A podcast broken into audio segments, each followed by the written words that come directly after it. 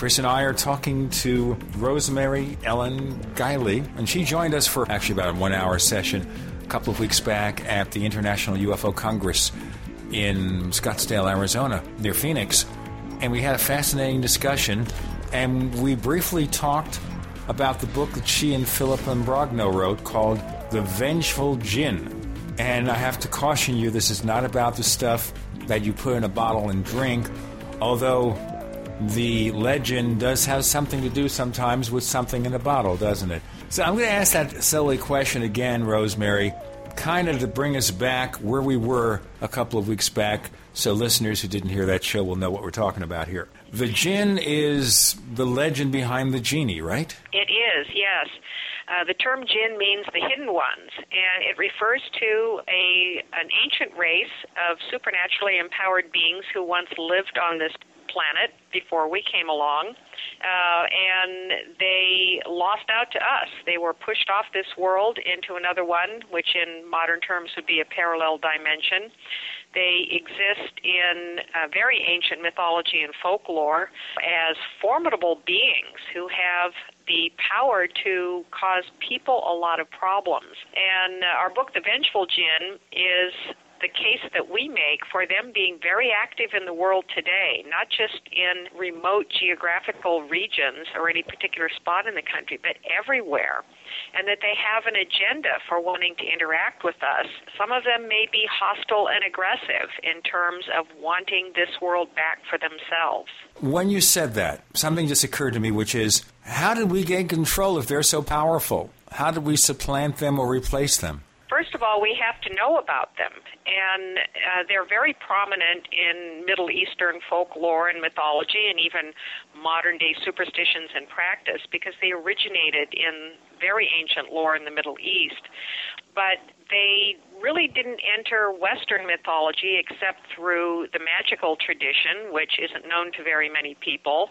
And uh, also, they became kind of trivialized from our translation of the Arabian folk tales, like Aladdin and the Magical Lamp. We think of them as genies in a bottle or a lamp. They've always been portrayed, well, for the most part at least, in the media as with a humorous twist, uh, entities that that have been imprisoned in these vessels and come out and have to grant you wishes. But actually, they are very formidable supernatural entities who have the capability of shape shifting into many forms uh, and interacting uh, with us in a, a variety of ways. And we believe that they take on the disguises of other entities so that um, many times we really don't know what we're dealing with and they can pursue their own agendas without us realizing it. Maybe I wasn't clear about my question here, but what I'm saying is here, you're saying this is an ancient race of beings that was here before humanity.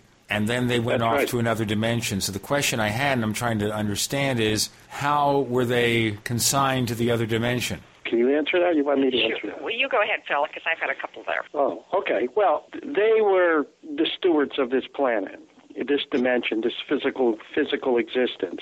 They developed a technology. According to the story, they developed a. Uh, um, they became very powerful. They warred among each other.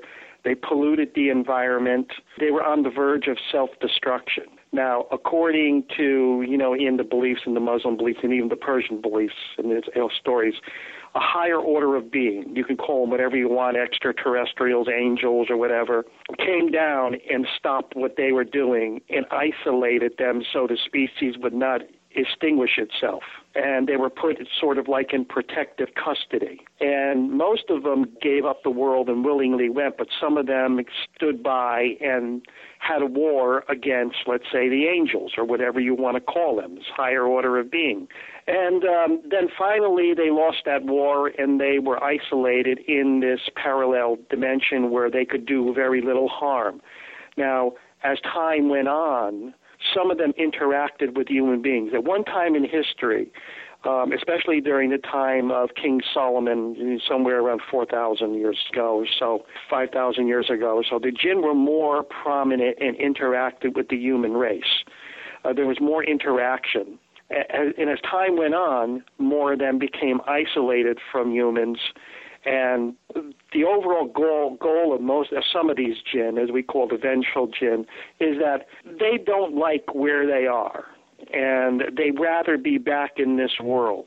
But if you think about it, I mean, this is almost like a lesson in morality. The jinn became very powerful. They polluted the planet. They warred among each other. They were on the verge of self destruction. It almost sounds like the human race at this point of time. So uh, that's the story on how they were taken. Human beings did not take them out, did not isolate them, even though human beings, some humans, were given control over some jinn. Some jinn were so powerful that they had to be imprisoned and uh, this is where you get the idea of the the jinn in the ring or the jinn in the, the bottle encased by iron, or in some cases, jinn encased, imprisoned in certain caves in the Middle East. If that answers your question, Chris. One place I think that we should start is looking at the similarities between the whole concept of the jinn and the concept of Lucifer and the fallen angels. Um, we have some very interesting parallels, which you point out in the beginning of your book. Um, Iblis uh, is considered to be one of the, if not the, um, mastermind behind uh, the jinn agenda. And there are some very obvious parallels, I would say, between Iblis and Lucifer. Uh, for instance, um, do you want to uh, let's look at the parallels between the Judeo-Christian sort of version, um, and and the the Middle Eastern, the Islamic uh, traditions version, and look at similarities, and then look and see if we have a, an actual separation or if we're dealing with the same the same thing. This is very important, I think, for our listeners to understand that there is number one, I think, a separation between the two categories of of shape shifting uh, supernatural uh, class of entities and um, or alleged, uh, if you were, for our skeptics out there. And I, I, think that we need to kind of give our listeners a sense of the distinction between the two and the similarities. Well, I'm going to let Rosemary answer that. To handle I'll, that say one. I'll say one thing about it. In Islam, there are no fallen angels. The angels were made pure of the purest light, so they're uncorruptible. They have no free will. But the jinn did have free will and they um, and, and and the devil is is a jinn. So you know, I'm gonna let Rosemary take it from there. Uh, well, Chris, there are some very important similarities and differences, and um, many people confuse the jinn with demons because um, the ones that are interacting with us the most are hostile and aggressive, and uh, they're often called devils. So people think they're one and the same, but the jinn are not demons. The uh, jinn were absorbed into Islam, even though they pre-existed Islam.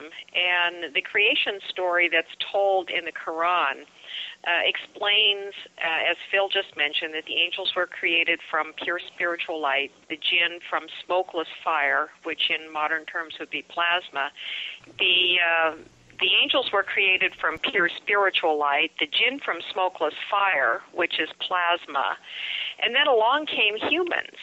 When God created humans, he told the angels to bow down to them, and the angels, having no free will, complied. But the leader of the jinn, Iblis, who was in heaven, um, refused. He said, human beings were not worthy. They were less than him, and he would not bow down. For that, God cursed him and his kind and cast them out. I'll tell you what, we'll get into more of this in a moment. Rosemary Ellen Guiley, Philip Imbrogno, we're talking about jinns. And this is not a show about liquor. I'm going to keep emphasizing that. It's about very strange, powerful, supernatural creatures. Chris O'Brien's the co host. I'm Gene Steinberg. You're in The Paracast.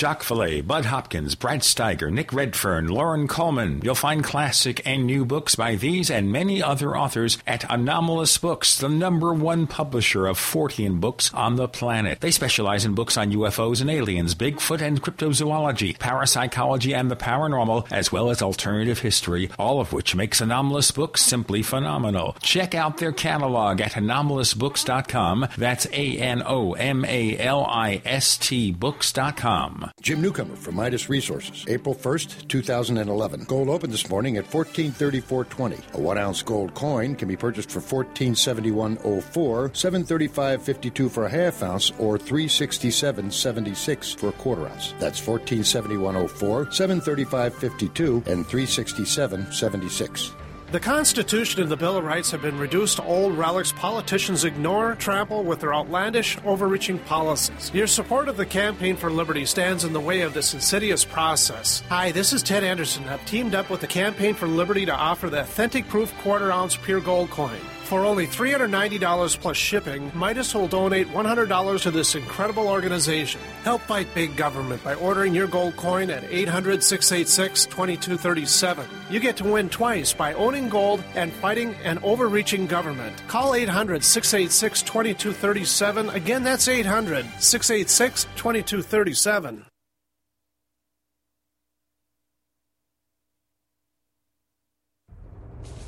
Alex has told you that the East uprisings over food prices and shortages caused by fuel costs are spreading worldwide. We're seeing the impact right here in the United States. Ethanol, that was supposed to reduce petroleum use and fuel prices, hit a 30 month high in February, and pump prices are expected to reach $5 a gallon. Because of shipping costs, food is being priced out of the reach of millions of Americans with an expected 35% jump in the next 60 days. Move quickly while you can still afford it, and eFoods Direct will pay your shipping costs for you. For the best tasting, long term storable food, you pay nothing for shipping and can put every dollar into food at today's prices. eFoods Direct, food so delicious you can serve it tonight or save it for the future. Take advantage of free shipping by calling 800 409 5633 on the web efoodsdirect.com slash alex. 800 409 5633 or efoodsdirect.com slash alex did you know that drinking pure, high alkaline water is one of the most important factors in maintaining high energy and vibrant health? Most experts agree that the water you drink should be at a pH level of 8 or higher. AlkaVision Plasma pH drops, available only at alkavision.com, combine a unique formula of only the most alkaline minerals. AlkaVision Plasma pH drops alkalize your water, ridding the body of harmful toxins, and helps you regain health and energy. Alkalizing your water by simply adding 10 drops of AlkaVision Plasma pH drops helps the body rid itself of acidic waste, increases oxygen content, and raises the pH of your body to healthy levels. And bacteria and viruses cannot survive in an alkaline high pH environment. Order your bottle of AlkaVision Plasma pH drops for only $29.95 at alkavision.com. That's A L K A vision.com. Or call 269 409 1776. 269 409 1776. Alkalize your body. Supercharge your health at alkavision.com today.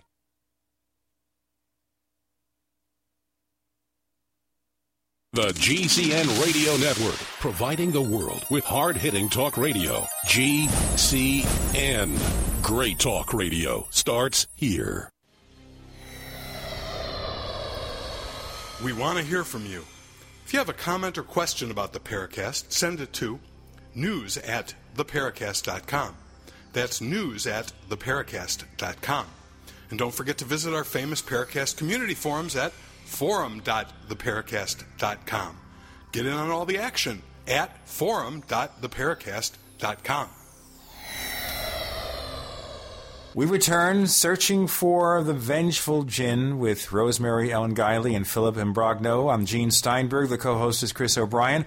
And we've had a few glitches, I think, carryovers from that strange interview we did with Richard Sauder on the previous week's episode where we the had Ecuadorian the wasps. mosquito.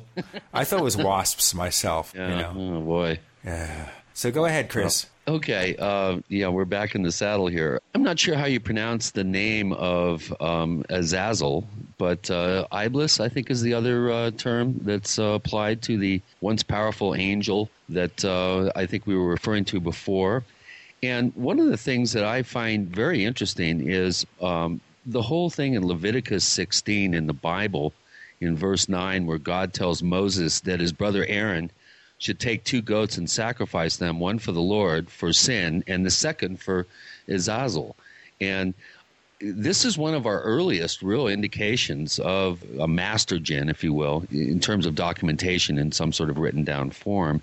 And this is, I think, where, as you point out in the book, where the jinn are often equated with desert areas because these uh, atonements or these sacrifices were, were sent out to the desert. Now, this also brings up the classification of jinn we do have jinn that are a lot different than other jinn according to the traditional knowledge. And uh, if uh, one or both of you could comment on this very interesting classification system that has kind of arisen through the uh, through the millennia of how the jinn are actually divided into categories, this is very fascinating. Phil, do you want to take that one? Well, yeah, I can I can start on it and you can finish it. You see, uh, human beings know very little about jinn, and the only thing that we know is what we found out by accident. Some jinn talk too much, or some information leaks over. At one time, we knew much more about them than we do now. But jinn have families. The family unit is small. All the relatives belong to clans clans are ruled by powerful jinns and they're all ruled by jinn kings. They have their own social structure, they have their own accountability. For example, not all jinn are evil. In Islam, for example, um, the evil jinn are referred to as devils. You have to remember, they're like human beings there's many likes and many dislikes. You're dealing with an individual. And what people have a tendency to do when they think about jinn, they think about the entire race and, and lump them all into one category and one mentality. That's not true. They're individuals. You have psychotic jinn. Hope you never run into one. You have curious, childlike jinn who are actually you know, thousands of years old, and you have very powerful noble jinn, which very rarely interact with the human race. But you see, in the in, in the old days, in the in, in the Persian folklore, if something was not an angel or angelic in nature and was not a human, they were considered jinn in between. They started identifying that there are different types of jinn. And where you go in, your, in the country, wherever Middle Eastern country you go to, you'll hear different names. And that can be very, very confusing because there's probably 20, 30, 40, 50 different names for jinn, And it depends upon the country you're in. But if you go back to the root of the Persian belief, they divide them into certain types of ranks or colors you'll see the early representations of these jinn, blue jinn further away, with blue skin. But it really has nothing to do with the color of their skin. It had something to do with, with our identification of their rank, which is very powerful. And green jinn, which are very, very young, and yellow jinn, which are in between. So the blue jinn are the elders, the very powerful ones that were around at the uh, the fall of the jinn that were around. That remember, the green jinn are are less powerful. Most of them are young. You see, in the jinn ranks, the older they are, you assume that the more knowledge they get. They're not born with power that they can do anything. Like human beings, they have to learn how to manipulate this power. For example, as we go to school and we learn more things, we become more knowledgeable and more powerful ourselves. But there are people who go through their entire life and they'll go past a high school education or sixth grade education in some cases, and um, they never reach a certain level and they never seek additional knowledge. The jinn have to do the same thing. They have probably training sessions, schools, and so on, where they teach people how to use their abilities and they teach their people how to manipulate matter and energy.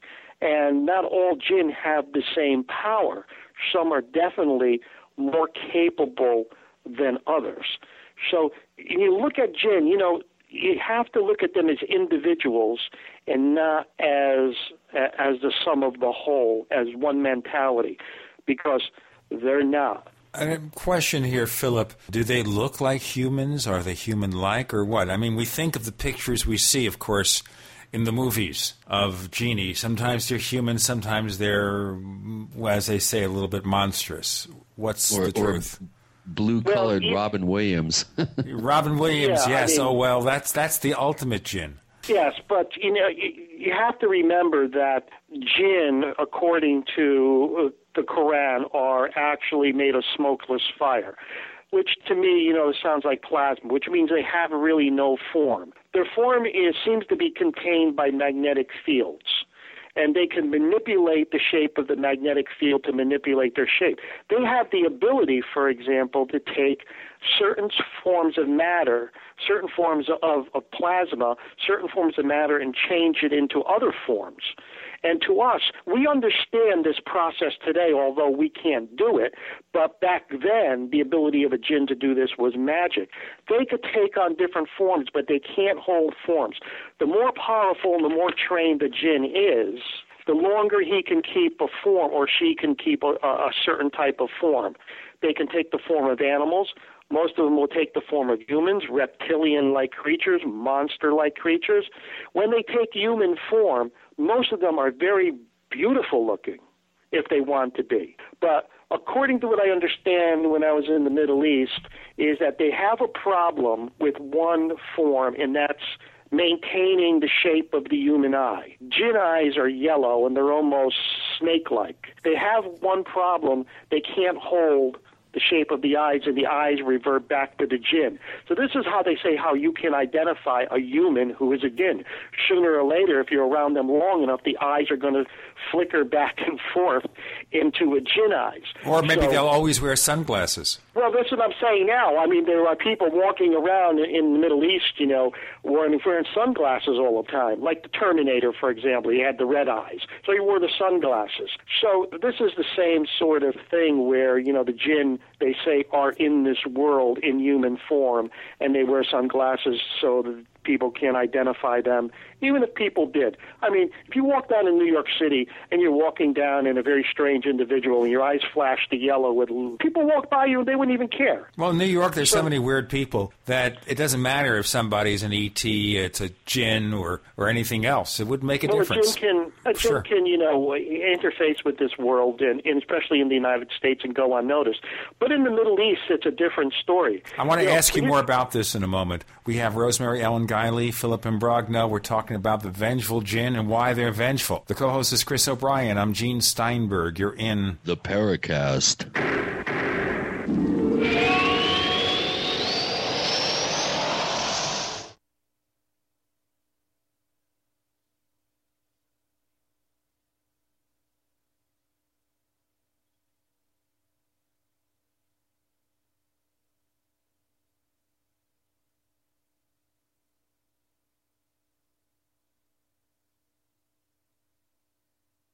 Ray Perkins, a reclusive veteran burned out from the Gulf War, lives tortured by relentless, perplexing nightmares. Nightmares of a horrific battle in deep space and of a mysterious woman suffering in agony for her devastated world. A woman not yet born, calling across centuries to him. Then, a coincidence leads him to his destiny, his chance to alter the universe. Attack! Attack! Of the Rockoids. The former fiction editor for Star Wars and Indiana Jones, Robert Simpson, writes The soul of the novel Attack of the Rockoids lies in its heart and passion for building a convincing tale of a love that spans the galaxy, a thrilling story. Attack, of the Rockoids is available now. Read a sample chapter and get a special discount off of the cover price at our website, rockoids.com. That's R O C K O I D S.com. Attack, Attack of the Rockoids, a novel in the grand science fiction tradition. The food storage industry leader has done it again. Introducing FDG clubs and survival bucks from the Freeze Dry Guy. For over 39 years, the Freeze Dry Guy has served various government agencies and the private sector with the finest in storable foods and emergency rations. If you've wanted to build emergency food supplies but couldn't afford it, now you can. Go to freezedryguy.com, click on products, and look for the Freeze Dry Guy clubs to pay as you go. Now you can build food storage without going into debt. Choose from a payment range of $95 to $450 per month month. Our clubs work with everyone's budget. Plus, when you join Freeze Dry Guy clubs, you'll get additional rewards. For example, this month, get 10% back in survival bucks on all purchases in the Freeze Dry Guy product line, plus free shipping within the lower 48 states on any order amount. Hurry, go to freezedryguy.com or call 866 404 3663. That's freezedryguy.com or call 866 404 3663. The Freeze Dry Guy, the best you can buy.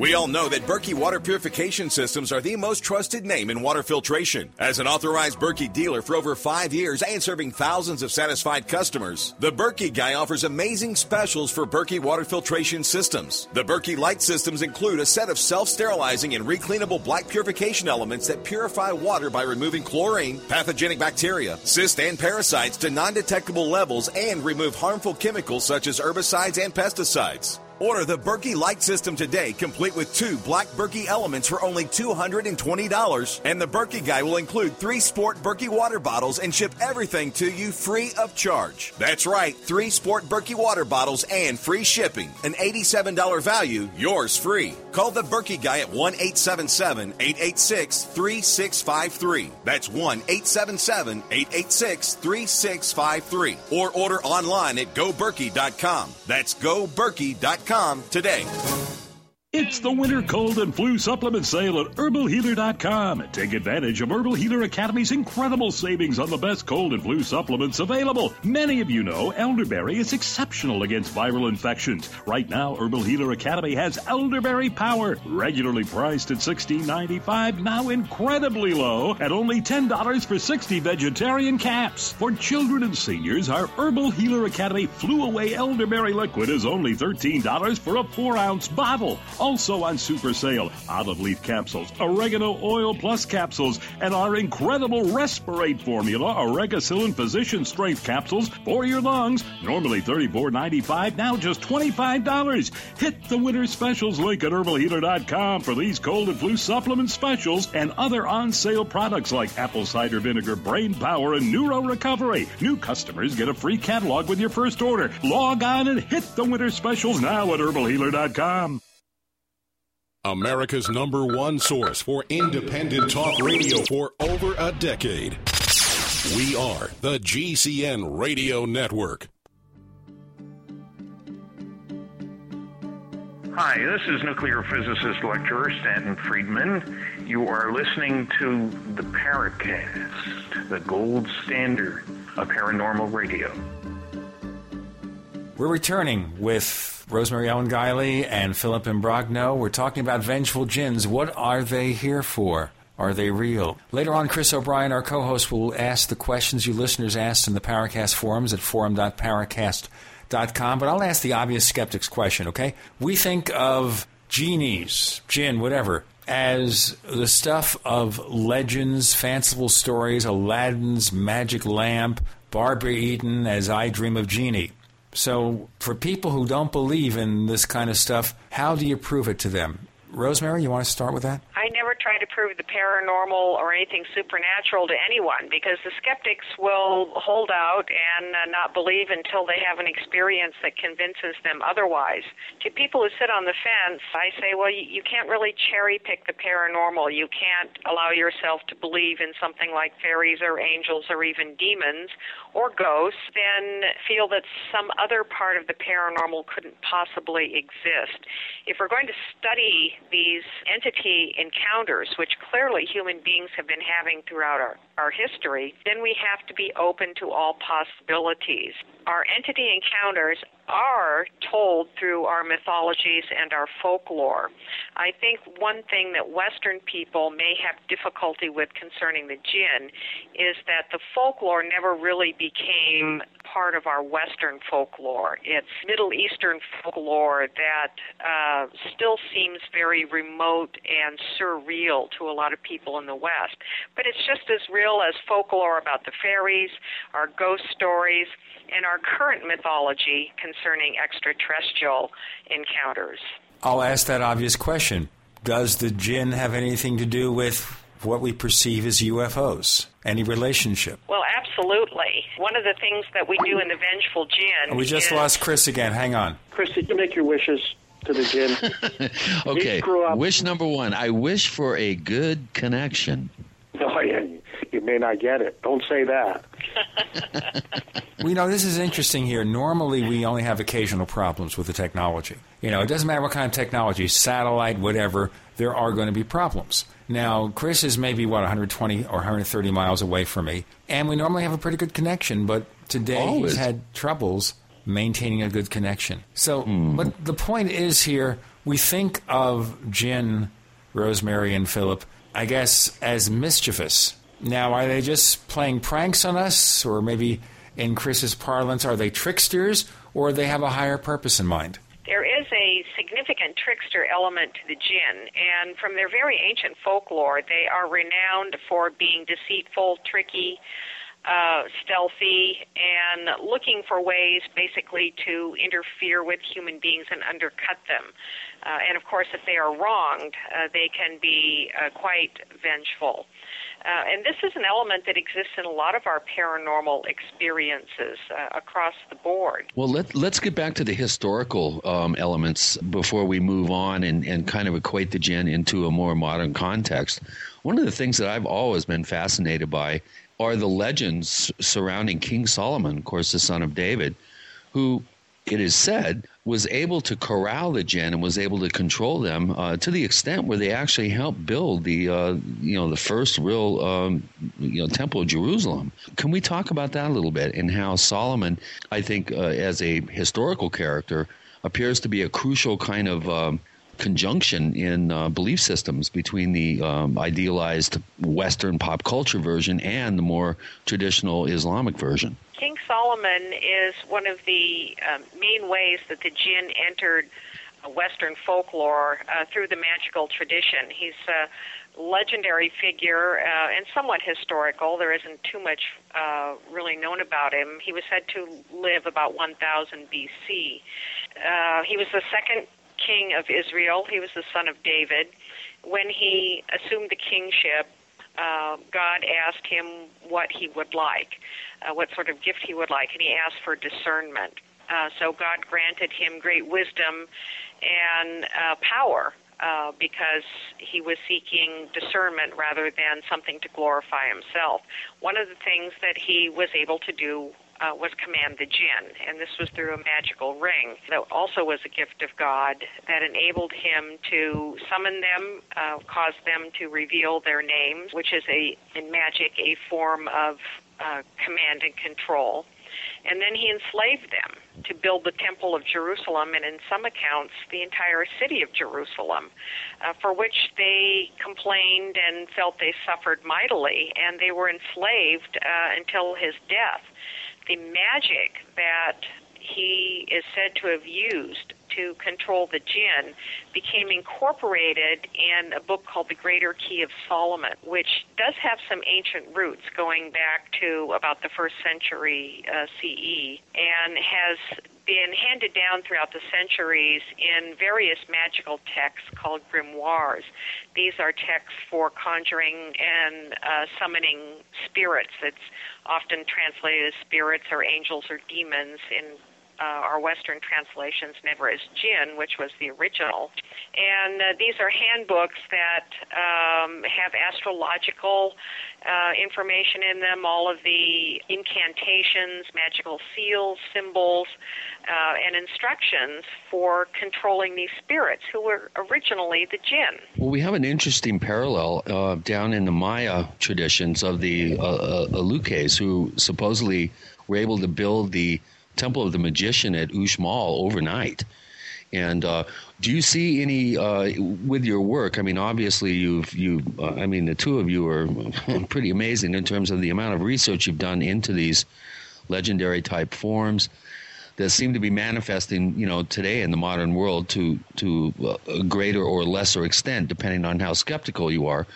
But uh, do you see parallels with uh, other uh, traditional systems of knowledge? For instance, the Maya and this uh, this tradition of, of dwarf-like, uh, almost jinn-like entities being able to build a whole temple uh, in a single night. Well, we see a lot of similarities uh, between the descriptions of the jinn and descriptions of other kinds of entities Uh, we've compared them to fairies, uh, demons, shadow people, mysterious creatures, extraterrestrials, and we're not saying that these other entities don't exist in their own right, but the jinn uh, could infiltrate among these entities as a way of uh, trying to get back into this world yet remaining hidden. So there are some definite parallels, and the question then is uh, how do we know uh, what's what? Uh, how do we discern among the ver- various entities that we're interacting with? And uh, these are some of the questions that we wanted to raise with the book to get people thinking about the true nature of our supernatural encounters and per- the purposes behind them for example, considering the ETs, uh, we've got the ETs who seem to be abducting us and having uh, a hybridization program going on. Well, could the jinn be involved in that? In lore, they are capable of um, intermingling with and, and mating with human beings to produce offspring.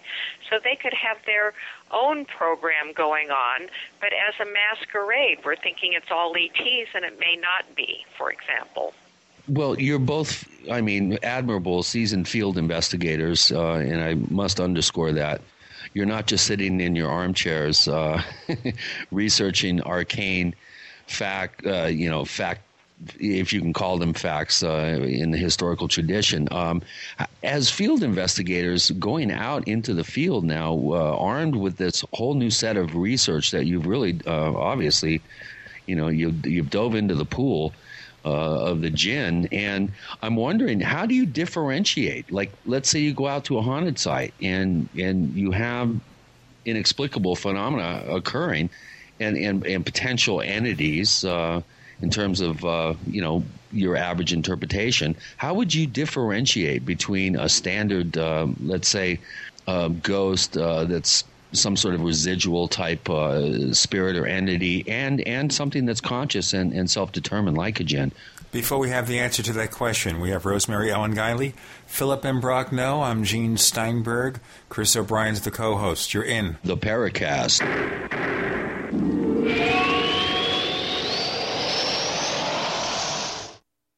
Graphic Converter is the image manipulation tool for the rest of us. It does not use any database. You get full control of all your files. Want to view the images of a folder? Drag it into Graphic Converter and a powerful browser opens up to show your image files. You could use it for slideshows. You could use it to import images from digital cameras or from scanners. Need to do some image editing? You can do that too in Graphic Converter. Also print catalogs. Convert from so many formats I can't even list them. Download now to see if Graphic Converter is good for you, like one and a half million other users. Guess what? You could save money when you buy Graphic Converter. Use the coupon code Night Owl. Use the coupon code Night Owl to get a special price for Graphic Converter. Go to lemkesoft.com. That's L E M K E soft.com. Lemkesoft.com. L E M K E soft.com.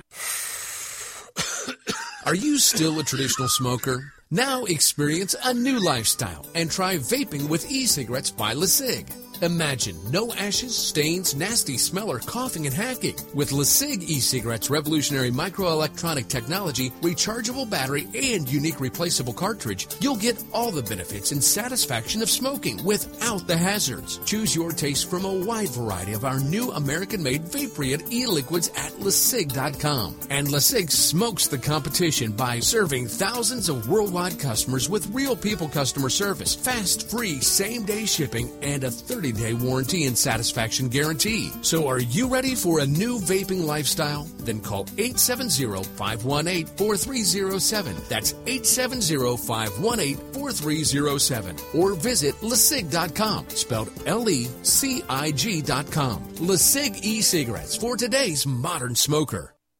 There's mounting evidence suggesting that there are people, governments, corporations, and whole professions intent on short circuiting humanity's well being. GMO, food legislation protecting big agriculture, the attempted elimination of vitamins and alternative medicines, it seems their hand has been tipped. They want to dictate your health, wealth, and your longevity. Whatever the outcome, we have a solution wild edible food. Why worry about food when all has been provided? We imagine that we were ejected from the garden and never invited back, but the garden's still here. There is an endless wild abundance which grows all over our green earth, just waiting for you to wake up and see it. Let author Linda Runyon teach you how to see, know, get, prepare, store, and eat wild edible food. Save money, add nutrition, and ignore the noise when you go shopping in nature's supermarket. Go to ofthefield.com and get started today. Or call 1 888 51 Eat Free.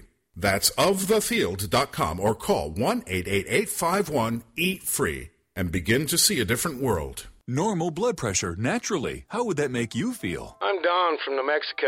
January of 2000, I had a heart attack. Then my real health began going downhill, and I had uh, high blood pressure, high blood sugar, poor vision, and I really wasn't sleeping well. I was a mess, pretty much. Don reports dramatic improvements with Heart and Body Extract. I started taking uh, Heart and Body Extract, and from within a few days, I started sleeping a lot better. My blood pressure uh, normalized, my blood sugar normalized, and uh, my sleep really did improve. Experience these benefits and more when your body gets what it needs with the assistance of Heart and Body Extract. Order at hbextract.com or call 866 295 5305. That's hbextract.com or call 866 295 5305. And folks, I did not expect this at all. By the seventh, eighth, and ninth day, I saw dramatic improvements from taking Heart and Body Extract. Details at hbextract.com or call 866 295 5305 for Heart and Body Extract.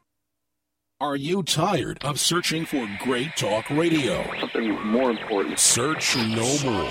We are the GCN Radio Network. You're in the Paracast. You never know what's going to happen next. We seek the Jinn, or maybe we shouldn't seek the Jinn, I don't know. Of course, the book is The Vengeful Djinn from Philip Imbrogno and Rosemary Ellen Guiley.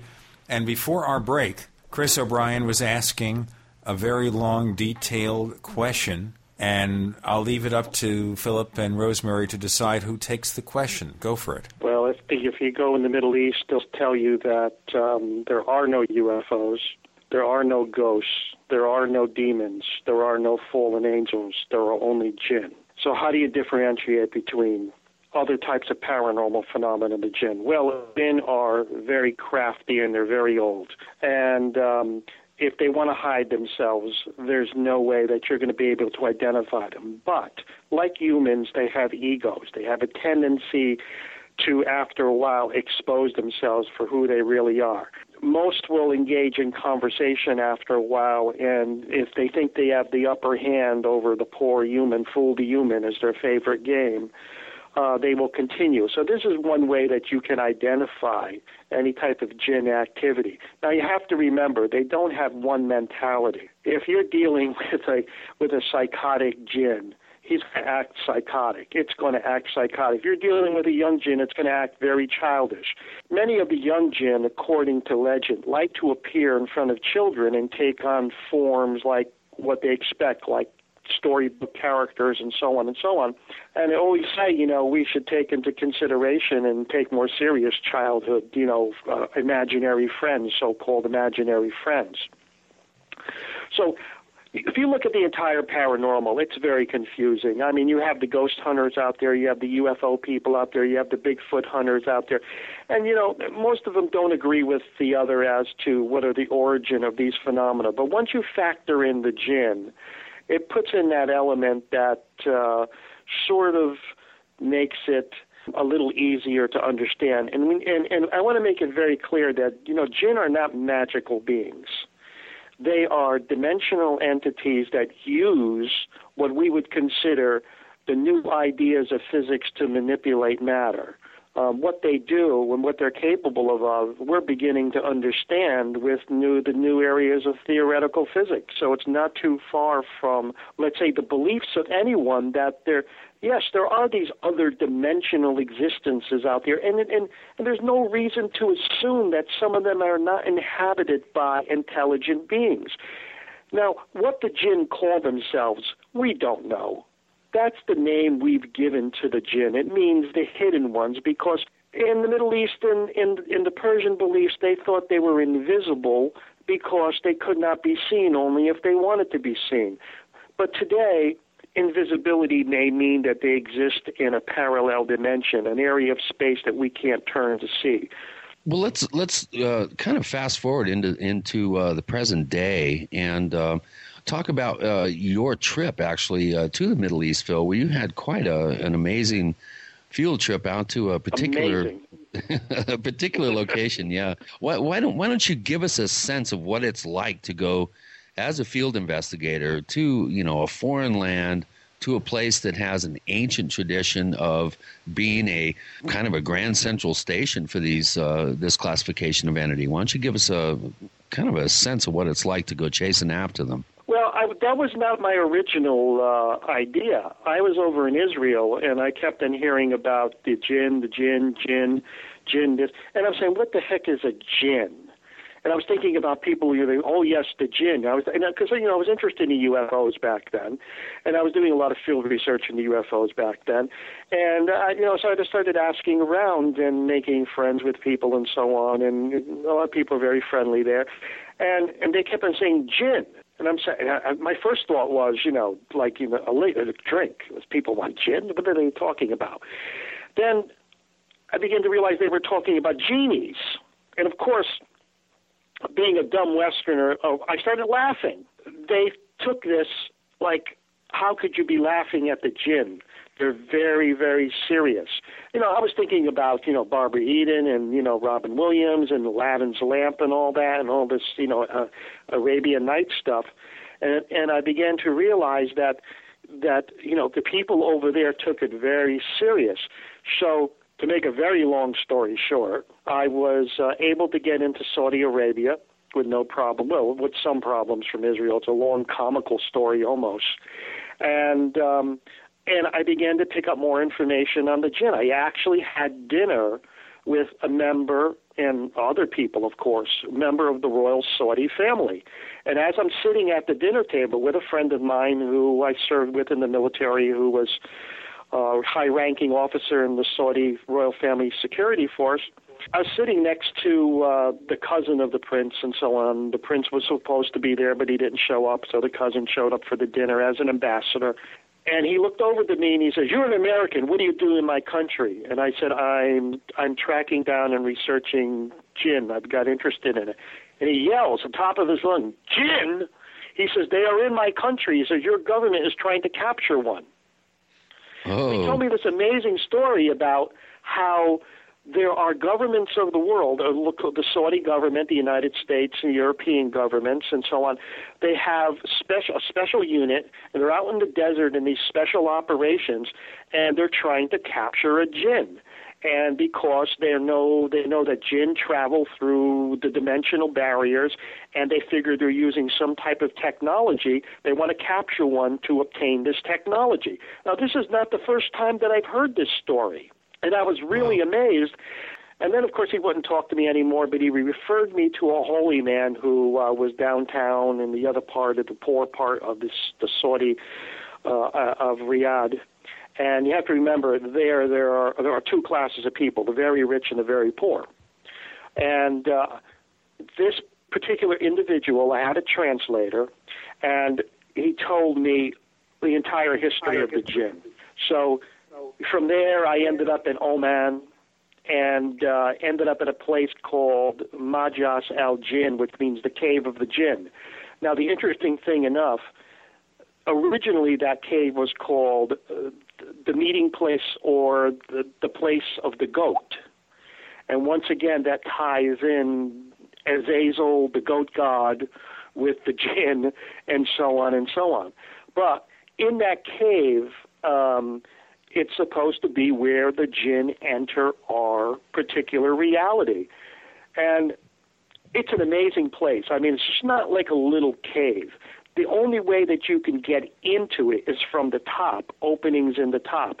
And it's so large in there that you could fit the pyramid, the big pyramid at Giza, inside the cavern and still have room. And this is how big it is. So from the top of the opening to the bottom is like 350 feet. And I had a guide and also my interpreter.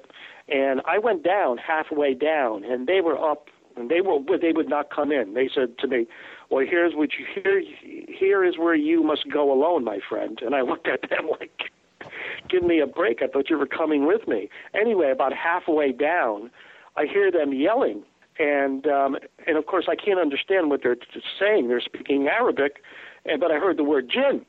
And um, during that time, I could swear in the cave. I mean, the echoing and everything. I could swear I could hear a voice, and I couldn't understand what it was saying. But there was a green mist that was coming up from the bottom of the cave and rising up, and I look up, and my interpreter and my guide is gone. Now, now you're hanging on belay. I'm hanging. Uh, I'm rappelling down. I'm about 150 feet down, and they're up there screaming. And I see this mist coming up, and I and I think I hear this voice that's speaking this language, but I'm not exactly sure because it was echoing in the cave, and they were rambling on an Arabic up there, and I didn't understand them, but I heard the word jinn.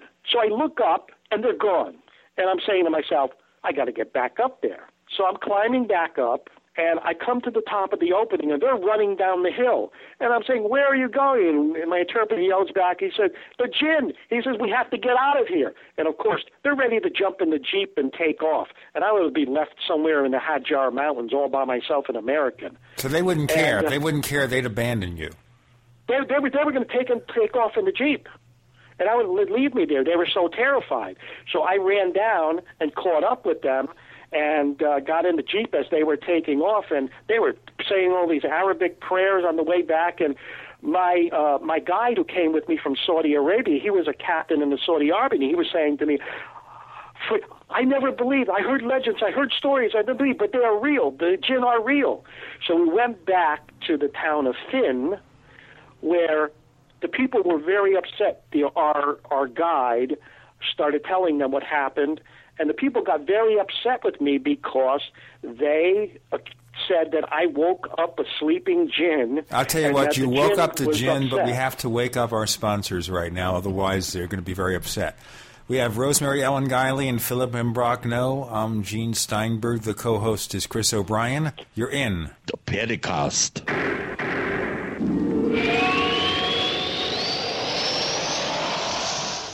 Hi, Ted Anderson announcing a great way to listen to radio on the telephone. By calling 760 569 7700, you'll be hearing GCNLive.com programs in seconds. Come to GCNLive.com, find your favorite host's dedicated phone number, and hear them 24 7. You heard me right, every show has a dedicated phone number. Stop by GCNLive.com and bookmark their number today. And again, that's 760 569 7700.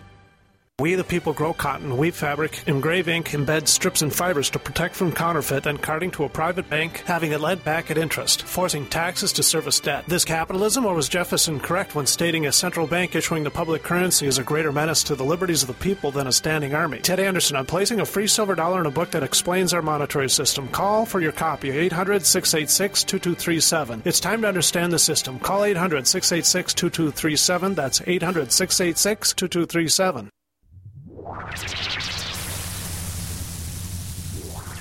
Welcome back to the Paracast, the gold standard of paranormal radio. And now, here's Gene Steinberg.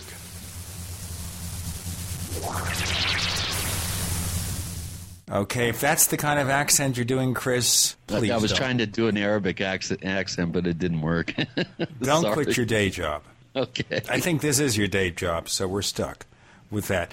Rosemary Ellen Guiley, Philip Imbrogno, we're talking about the jinn, and it looks like possibly Philip came up close and personal to one of these creatures, but at least you got out of there safely.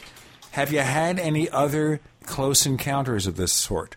Not me, no. I've encountered entities in some of my investigations that uh, we feel are quite certain are jinn. And uh, you were asking a little earlier, you know, how do you know the difference? And sometimes it's by a process of elimination. It depends on the behavior of the entity, the kinds of um, things that it it acts out doing uh, against human beings. They tend to be, uh, if they're powerful enough, very resistant to efforts to dislodge them uh, or to exercise them. Um, they will engage in conversation, as as Phil mentioned. Uh, we have some cases in our files that uh, we've been tracking for quite some time. Um, people who are living in what we call paranormal hot zones or portal areas where uh, there's a lot of different kinds of entity activities, and it seems that um, jinn are able to lodge in these areas and sort of have a, a foot in two worlds, so to speak, where they're in their own dimension and, and yet they can have uh, a territorial hold in ours. They are behind haunting disturbances of tremendous magnitude. They can ha- create ghost and poltergeist phenomena. They manifest as shadow people. Uh, we get EVP with them, electronic voice phenomena, mysterious lights, mysterious creatures, and uh, entities that some people would say are demonic, but they're. We stress that you know demons are not the same as as jinn. So uh, sometimes um, people think that they're really dealing with demonic cases, and in fact, uh, we've discussed these with our demonologist friend John Zaffis, who's one of the leading demonologists uh, around. He's been uh, investigating for about 30 some years, and he has many cases in his files that people thought were demons, but they just fell into uh, an unexplained category because the entities didn't behave like demons and they couldn't be gotten rid of the way uh, we usually get rid of demons. So uh, it becomes very problematic sometimes to identify exactly what we're dealing with, especially when you have uh, a race of beings like the jinn who can shapeshift into a variety of forms, so they can keep changing their guise. The fast question occurs to me here the jinn. Is it all magic that they do things, or do they have some kind of technology, some innate technology that they use to accomplish this? You know, some kind of highly advanced technology that allows for the shape shifting and all the other crazy things? Well, it's it's both, but it's not magic. They have uh, certain devices and certain uh, things um, which um, which can manipulate matter and energy to a certain degree. Uh, for example, like I said, they have to understand, they have to learn, and they're taught the different arrangements of matter, how how how um, how strings create the elementary particles and how the elementary particles combine together to make protons and so on. They just can't snap their fingers and gold appears and something like that. They have to rearrange the strings and rearrange matter in order to change one form to another. Now, for the most part, most jinn, most of the powerful jinn and the the advanced jinn, the the knowledgeable jinn, they have the ability because they are a plasma and they have a certain amount of energy in a magnetic field to actually go into solid uh, molecular structure and rearrange the atomic structure into something that they want to turn it into. And um, in the old days, you know, Jinn would grab uh, glass, hold it in its hand, and open its hand for the person, and it would be gold. And the person would say, "Oh, it's magic." But you see, today we can understand that one form of matter can be turned into another form by changing the vibration of the strings that make up the elementary particles in the universe. So we're actually catching up to the jinn. But see, according to what I understand and heard in the Middle East, jinn are very, very impressed with the human race. For example, they're amazed that we can build things like computers and TVs, and that we're such limited beings that we have this knowledge to do all of these things now. And actually, they consider us a threat to a certain degree. One of the things you have to remember that jinn are plasma beings. They're contained by magnetic fields. This is what I'm assuming from what I'm hearing. So they're very susceptible to electromagnetic pulses. One of the reasons is that they're afraid that the human race is going to develop some type of technology which is going to affect them where they are and destroy them. So this is why, for example, they're keeping an eye on us. There are many people in the Middle East and even in this country who do believe that we're being spied upon um, from a distance and watched for many, many centuries, watching us develop and keeping an eye on us so we don't get out of hand. Well, that brings up, uh, you know, a follow-up question that I had uh, concerning a very tantalizing uh, bit of information that you relayed. Uh, in that, that there seems to be, according to rumor, a a concerted effort by the Western military, I guess, intelligence powers uh, to capture a jinn. Uh, can you shed any more light on that particular assertion, or? Oh yeah, because you know when I was over in the Middle East, and not only did I hear it at the dinner table from a member of the royal family, when I was in Oman and Finn in the Had, in the Hajar Mountains, in the village I encountered uh, an, a person who spoke really good English. He was a teacher, but he lived in Oman. He was educated in the United States, and he liked to go hiking in the Hajar Mountains, which is very beautiful, by the way. And um, he said one day he was hiking in a certain area and he came across, he saw a, a black portal open up and he saw a Janaya with her child. A Janaya is a female jinn. And according to, to the beliefs there, when a Janaya is with its child, it's very protective. He saw the Janaya and her eyes looked at him like, you know, I'm going to kill you if you, if you even make a move. And he became very terrified and he ran. Now, as he's trying to get away, he's running over the hill. He says, Jeeps came over and helicopters came over. And he said, they picked him up and it was military men. He said they were Saudis. He said they were um, Americans. He said they were Europeans. They brought him to what he said an op- a base of operations in in in, a, in the Hajar Mountains, and they took him into a room and they debriefed him exactly what he saw, where he saw it, and he said he was more afraid of these individuals who were humans than he was of the Janaya that he saw. He wouldn't tell me much more information after that because he was afraid they were going to come and get him if he revealed too much information. But this is once again, this is operation I'm hearing about governments of the world trying to capture a jinn. Now, over in Pine Bush, New York, um, back in the 90s, there was a lot of UFO sightings, a lot of strange creatures appearing, and also. Now, one day and one evening, it happened on a number of occasions, the military came in, blocked off an entire area, knocked on the doors of people, and told them to stay inside their homes. Do not come out.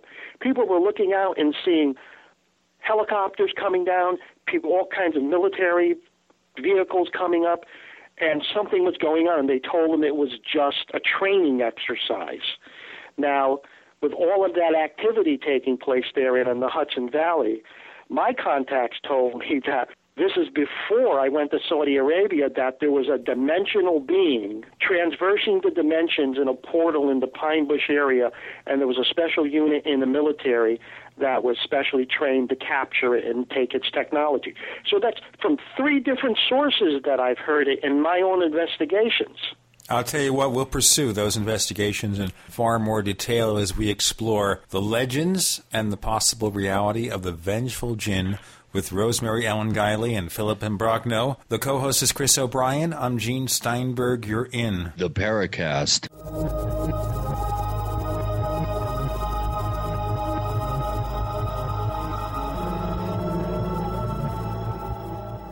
Have you been sitting on a few great domain name ideas but haven't locked them in for yourself? Good. Now you can buy them through the number one domain name registrar, Namecheap.com, as voted by the top tech blog Lifehacker. Just like the name says, you can buy domains cheap, as low as $2.99, and every new domain comes with WhoisGuard, our special privacy service, free for the first year. Now that you know, it's time to grab those domain names before someone else does. Namecheap.com. Go now. Namecheap.com. Fate magazine provides true reports of the strange and unknown. Keep up with the latest on angels and miracles, psychic phenomena, ghosts, UFOs, life after death, and much, much more. To receive your free issue of Fate magazine, call now at 1 800 728 2730 or visit their website at www.fatemag.com. That's 1 800 728 2730. What are you waiting for? Your fate awaits. Are you wondering about your retirement portfolio? Are you confident that the financial advisor is experienced enough to combat climbing interest rates, taxes, and inflation? Stop guessing and go to the expert, Robert Chapman of the International Forecaster. When you subscribe to the International Forecaster, you get Robert Chapman's 45 years of experience and concise investment recommendations. Who needs sugar coated excuses when you can get the cold hard facts and proven investment leads you can't get anywhere else? For a free introductory copy to Robert Chapman's International Forecaster, subscribe now at theinternationalforecaster.com or call 877 479 8178. Experience the difference. When you subscribe, you can email Robert Chapman directly to obtain investment advice tailored just for you. Don't wait another minute. Subscribe today at theinternationalforecaster.com or call 877 479 8178. That's 877 479 8178. Alex has told you that the East uprisings over food prices and shortages caused by fuel costs are spreading worldwide. We're seeing the impact right here in the United States. Ethanol, that was supposed to reduce petroleum use and fuel prices, hit a 30 month high in February, and pump prices are expected to reach $5 a gallon. Because of shipping costs, food is being priced out of the reach of millions of Americans with an expected 35% jump in the next 60 days. Move quickly while you can still afford it, and eFoods Direct will pay your shipping costs for you. For the best tasting long term storable food, you pay nothing for shipping and can put every dollar into food at today's prices. eFoods Direct, food so delicious you can serve it tonight or save it for the future. Take advantage of free shipping by calling 800 409 5633 on the web efoodsdirect.com slash alex 800 409 5633 or efoodsdirect.com slash alex Never buy home canning jar lids again. No kidding. When you buy Tattler reusable canning lids once, you'll never buy canning lids ever again. Safely store emergency preparedness foods for years. Traditional metal lids are single use throwaways containing BPA. But Tattler reusable canning lids are guaranteed to last a lifetime when used as designed for home canning. Tattler lids are made with a USDA and FDA approved food grade plastic, safe for direct food contact, and contain no BPA. Tattler lids are dishwasher safe, usable with standard pressure or water bath canning, eliminate food spoilage from acid corrosion, fit standard mason jars, are indefinitely reusable, and are proudly made in the USA. Place orders at reusablecanninglids.com or call 1 877 747 2793. 877 747 2793. Call 877 747 2793 or go to reusablecanninglids.com. That's reusablecanninglids.com for Tattler reusable canning lids, the original since 1976. The GCN Radio Network, providing the world with hard hitting talk radio. GCN. Great talk radio starts here.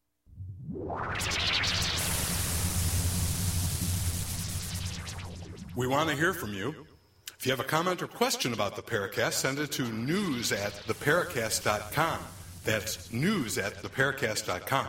And if you want to catch up on past episodes, we have hundreds of shows for you to download direct from theparacast.com. That's theparacast.com. Or check us out on iTunes. As we continue, we're well into our second hour of the show with Rosemary Ellen Guiley and Philip Imbrogno. We're exploring the vengeful jinn, the legends of the genies, supernatural beings from possibly a parallel dimension.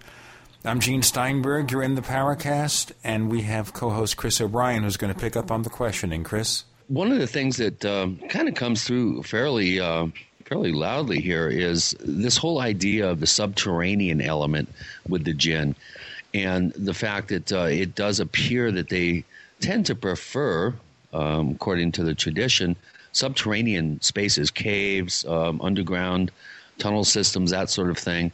I know, Phil, you were involved in, in digging into some, uh, you know, pardon the pun, into some uh, pretty interesting cavern systems in the Pine Bush area that you were just talking about in the Hudson uh, River Valley area. And uh, you did relate you know your experience spelunking into one of the largest caves I think on the planet. Uh, correct me if I'm wrong. What is the connection between this subterranean element that you find in in fairy lore, uh, in other traditional types of uh, lore that has to do with caves? Uh, what is the connection there? Do you think? Well, that's one for Rosemary. She's more versed on that. There are a number of connections, uh, Chris. There's a very strong association between jinn and fairies, and in fact, uh, I think that this is one of their favorite forms that they've adopted, uh, especially in the past, because the fairies have a similar story. They were the original inhabitants of this earth, and they lost out to human beings. Not quite in the same way, but the same result. They lost out, they lost their place, and they retreated to another place place to live. And for fairies, this was um, another dimension that was accessed underground. There were these openings in tree roots and in mounds that led across this uh, what seemed to be a magical threshold to the parallel dimension where fairies lived, all underground. Uh, and time passed differently, spaces opened up uh, into small spaces would open up into huge ways, almost like the the TARDIS in Doctor Who. You know, you go into the police uh, box and it opens up into a huge thing. And we found in uh, a lot of our investigations that these portal areas that are terrifically haunted, and with jinn, we believe. Um, often have caves, major sources of underground water, tunnels, uh, like old abandoned mine shafts.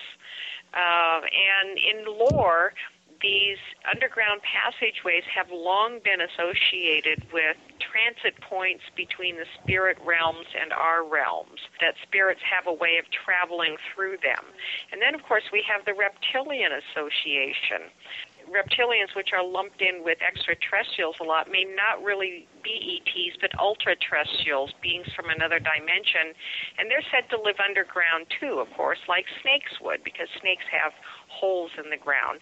And the reptilians uh, would be a favored form of the jinn. In Middle, Middle Eastern lore, snakes are one of their dominant shape-shifted forms. And so we have that uh, connection there, sort of linking the uh, one kind of ultra or extraterrestrial to the jinn, uh, to a shape-shifted form, to an underground um, abode that would be um, considered to be like a parallel dimension to ours.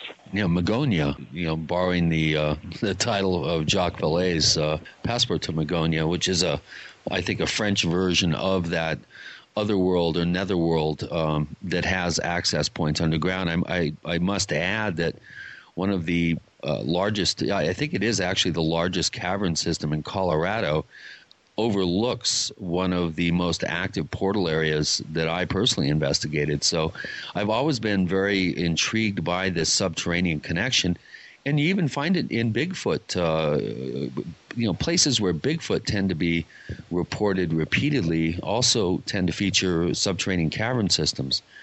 Um, one of the things that I was struck by uh, your book, and I didn't know this when I uh, prior to reading it, is that there, in the Islamic tradition and in the traditional knowledge related to the jinn in the Middle East, there are certain elements and certain um, tools that tend to somehow exert control over these entities, and one of those is iron. And I found that to be very, uh, very interesting. Uh, scientifically, I think that there may be something to do with iron and magnetic fields, and I think Phil, you might want to want to address this. But what is it about iron and and the ability to somehow um, repel jinn or control them with iron? Iron, special iron, iron that's made from magnetite, no less. Ah, meteorites. And, um, yes, I mean, jinn were encased in brass bottles with an iron magnetic mesh around it, keeping the jinn neutralized. You know, um, when there are fishermen in the Middle East, uh, when they put their nets in um, the Arabian Sea or where they, wherever they are, and they pull up an old bottle, they throw it right back in because they're afraid it might hold a very nasty jinn who is imprisoned. So we see this, um, for example, in paranormal phenomena. For example, shadow people sightings. And Rosemary will probably say a little more about this. Is that we found that when people turn on their televisions, they turn on all their lights, and they turn on everything. It, the paranormal phenomena seems to die down, especially the shadow people. And uh, you have to remember when you're using all these electrical things like TVs and stuff, you're generating magnetic fields And it could be that you're repelling these dimensional beings from entering into your reality there. So we go back once again to the legends. And the legends and the mythology of the jinn say they be, can be contained and controlled by iron, magnetic iron. And today we see that in our modern technology that when we generate magnetic fields in the home that is experiencing paranormal phenomena, and especially shadow people, the phenomena dies down or disappears. Until, so, so like turning on lights or something, just just the very active and TVs and radios and so on. Right. How many times we've come across this and heard this, and of course over the years you don't put you know two and two together until you once again take the jinn into consideration and put them into the equation of the paranormal. Right. Another another thing uh, that I've noticed in it's kind of a cross correlation between you know a, a whole plethora of, of, different types of phenomenal events um, that have been reported down through the ages.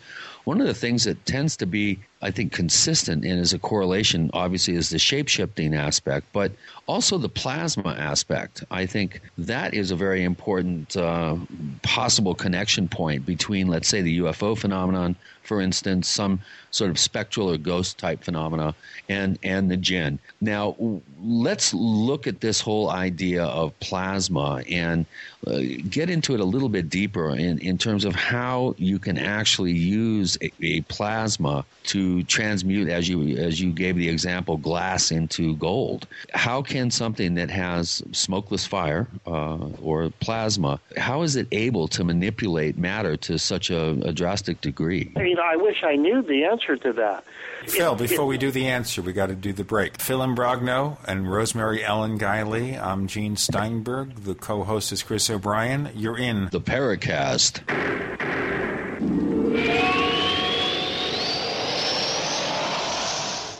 Ray Perkins, a reclusive veteran burned out from the Gulf War, lives tortured by relentless, perplexing nightmares.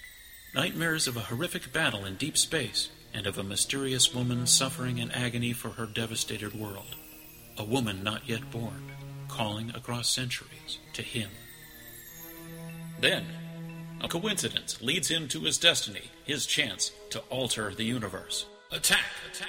Of the Rockoids. The former fiction editor for Star Wars and Indiana Jones, Robert Simpson, writes The soul of the novel Attack of the Rockoids lies in its heart and passion for building a convincing tale of a love that spans the galaxy a thrilling story. Attack, Attack of the Rockoids is available now. Read a sample chapter and get a special discount off of the cover price at our website, rockoids.com. That's R O C K O I D S.com. Attack, Attack of the Rockoids, a novel in the grand science fiction tradition. Hi, this is Alex Jones. Did you know that the global elite are now storing non hybrid seeds in secret storage vaults near the Arctic Circle? Did you know that in a real meltdown, non hybrid seeds can become more valuable than silver or gold? It's true, seeds have outperformed even gold and silver before in this country, and it's possible that could even happen again. So, our friends at Solutions from Science have put together the perfect mix of non hybrid seeds. They call it a survival seed bank and it can produce an endless supply of nutrient dense food for you and your family. And here's the best part these seeds have not been genetically modified in any way, and you actually get enough seeds to plant a full acre crisis garden. So visit them today at survivalseedbank.com. That's survivalseedbank.com or give them a call at 877 327 0365. That's 877 327 0365. Remember, in a real crisis, non hybrid seeds are the ultimate barter item. This is Alex Jones for survivalseedbank.com. This special announcement is brought to you by Renaissance Charge. Have you ever wondered if you could make your car run on 100% electric power for free? It is now possible. How about a simple device that is both a super efficient motor and a free energy generator at the same time? What if this could also be used to restore useless batteries and save you lots of money? Because our customers asked for it, we have organized a Renaissance Charge Conference workshop on July 29th to July 31st at the beautiful Coeur d'Alene Resort in Idaho. Not only will you see these fascinating energizers, but you will be able to build some alongside genius inventor John Bedini. Participate in this truly historic event featuring our cutting edge alternative energy Tesla technology. Register early for the best seats and advanced workshop by visiting rcharge.com. That's r-charge.com for details. Or call 208 772 4514.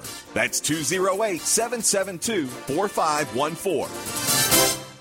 Did you know that drinking pure, high alkaline water is one of the most important factors in maintaining high energy and vibrant health? Most experts agree that the water you drink should be at a pH level of 8 or higher. AlkaVision Plasma pH drops, available only at alkavision.com, combine a unique formula of only the most alkaline minerals. AlkaVision Plasma pH drops alkalize your water, ridding the body of harmful toxins, and helps you regain health and energy. Alkalizing your water by simply adding 10 drops of AlkaVision Plasma pH drops helps the body rid itself of acidic waste, increases oxygen content, and raises the pH of your body to healthy levels. And bacteria and viruses cannot survive in an alkaline high pH environment. Order your bottle of AlkaVision Plasma pH drops for only $29.95 at alkavision.com. That's A-L-K-A vision.com. Or call 269-409-1776. 269-409-1776. Alkalize your body. Supercharge your health at alkavision.com today. America's number one source for independent talk radio for over a decade. We are the GCN Radio Network.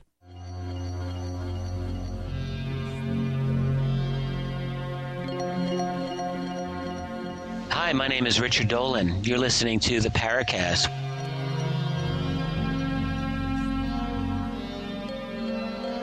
We're back with Phil Imbrogno, Rosemary Ellen Guiley, Chris O'Brien's the co-host. I'm Gene Steinberg. You're in the Paracast where, Phil, you're saying you're not able to really answer the question that Chris posed. Well, I, I could give you some, you know, you know, spiritual, etherical, whatever you want to answer, but you know that doesn't make sense. But the only thing I can tell you is that a plasma can actually interconnect with matter. So, unlike human beings, that we can't go down and touch individual atoms, uh, a plasma contained by a magnetic field can spindle itself out to actually project part of itself into the very core of the elementary particles that make up matter and rearrange them. And now, this may sound like magic, but it's not. But once again, Jinn seemed to have this ability but it's something they're not born with. It's something they have the ability to do, but they have to learn how to do it. For example, in order to make gold from lead, let's say, you know, just an example out of the blue, they have to know the exact arrangement of quarks and other elementary particles that make up you know, an, uh, a nucleus of gold to make the gold. They have to have this knowledge. And it seems from what I've found out is that from a very early age, like humans, jinn go to like uh, a, a training session, schools, so to speak, and they advance as far as they want. And if they keep on learning all their life, they become more powerful, able to do more amazing things. If they stop learning at a certain age, they can do very little. This is why some jinn are more powerful than others. Some of them are more formidable than others.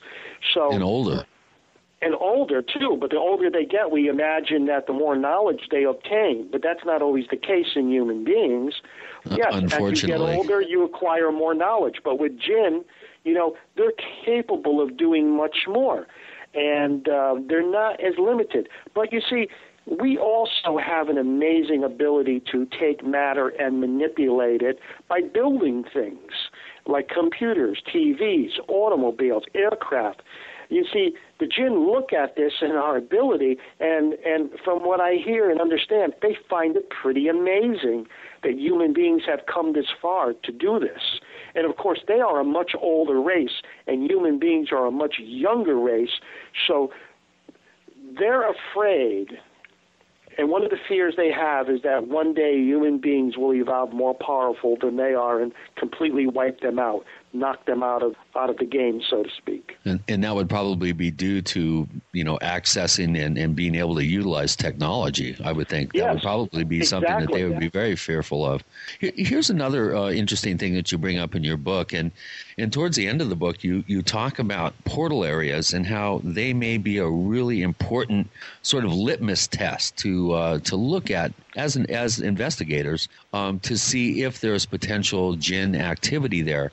And you bring up the uh, the infamous Skinwalker Ranch. Uh, you bring up the San Luis Valley, and you also uh, talk about the farm, which you don't actually identify where it is or particulars about its actual location. But uh, Rosemary, evidently for the last couple of years, you've been pretty uh, zeroed in on a particular location-specific area in a rural uh, a rural setting that has just a bewildering array of paranormal phenomena. My question is: Is that bewildering array of phenomena a clue for you to potentially identify uh, jinn activity? Yes, absolutely. They seem to be um, most noticeable in these portal areas. Phil and I have been doing uh, substantial research to document the characteristics of portal areas. This case uh, that I call the farm has been ongoing now for uh, a little over a couple of years, and uh, we give it a full chapter in our next book called Multidimensional Portals, which will be out in December. Um, and we introduce it in The Vengeful Djinn. It's in an area that I call the Appalachian Doorway, which actually starts in the Alleghenies in southwestern Pennsylvania, goes down through West Virginia in the Ohio Valley, and spills into Ohio, and uh, even on down into the Brown Mountains of uh, North Carolina. That whole area down there is very active with what I call broad spectrum paranormal phenomena. That is everything mysterious lights, entity contact, UFOs, mysterious creatures, ghosts, and poltergeist activity. And I think that it is one of the jinn strongholds in America. Uh, and I think that's the case in portal areas around the world. They could exist where there are crossroads or nexus points at ley lines, for example, or when we have the right geophysical configuration uh, with uh, negative magnetic anomalies and uh, the underground uh, things that we were talking about, the tunnels and the caves and underground water. Jinn seem to like these areas, and there may be something about the natural energy and magnetic energy or absence of it that uh, enables them to pass between worlds with more ease. That seems to be the case with other paranormal entity manifestations as well. Oh, and Bigfoot sightings are, are big in this area too. So it, it's it's like a doorway where a lot of things can come and go. And for Jinn, it seems to be easy for them to have this territorial anchor. Uh, this seems to be a characteristic of the jinn in these cases. There's a territorial turf mindedness that manifests when the entity wishes to communicate. I'm older than you are. I've been here a long time. I was here first. This is my place. You're the squatters and you're not welcome. That message is communicated over and over again in these cases that we've looked into. Every time you mention that that they once had dominion over the earth and now we control it more or less. In some half-hearted fashion unfortunately. Are they not able to basically take control again? Not enough numbers of them? What? Well, only a fraction of them uh, are interested in being aggressive toward human beings. And uh, uh, as Phil mentioned earlier, you know, the jinn come in all stripes the good, the bad, and the ugly, just like human beings. So, in some cases, uh, we may be dealing with either these psychotic jinn or these renegade jinn uh, the terrorist faction of them. It may also have to do with uh, their ability to manifest for any length of time in our dimension, and that's going to vary, uh, jinn, literally jinn by uh, individual jinn, in terms of their power um, we've noticed in these these portal area cases where the activity sort of rolls in a roller coaster. It'll crescendo up to a point and then it drops down again. It's like something having to recharge its battery. So it, it indicates that whatever is present can't act out in uh, intense, extreme ways all the time. It seems to have to regroup. So there's probably a whole lot of factors involved that. Um, are are dictating the ability of the jinn to make inroads.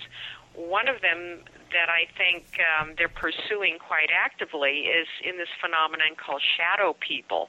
I think these dark silhouettes who come and visit people in their bedrooms at night looking like tall men wearing coats and hats, they're, they're an unknown entity um, for the most part, but I think that they're jinn. And I think that they are coming to try and get into our heads or into us, our consciousness, while we're most vulnerable sleeping, uh, and get information from us. It could be biological, neurological, chemical, genetic, even our thought processes. They want information from us that's going to help them uh, become better able to live here. Well, something here that doesn't let them live here, is what you're saying. And I want to ask more about that because I've become ever, ever curious about that. Maybe we'll even ask questions about Jinn society. Do they have presidents? Do they have emperors, empresses, queens, whatever? More stuff like that. The Vengeful Djinn is the book. The authors Rosemary Ellen Guiley and Philip Imbrogno. I'm Gene Steinberg. Your co host is Chris O'Brien. You're in the Paracast.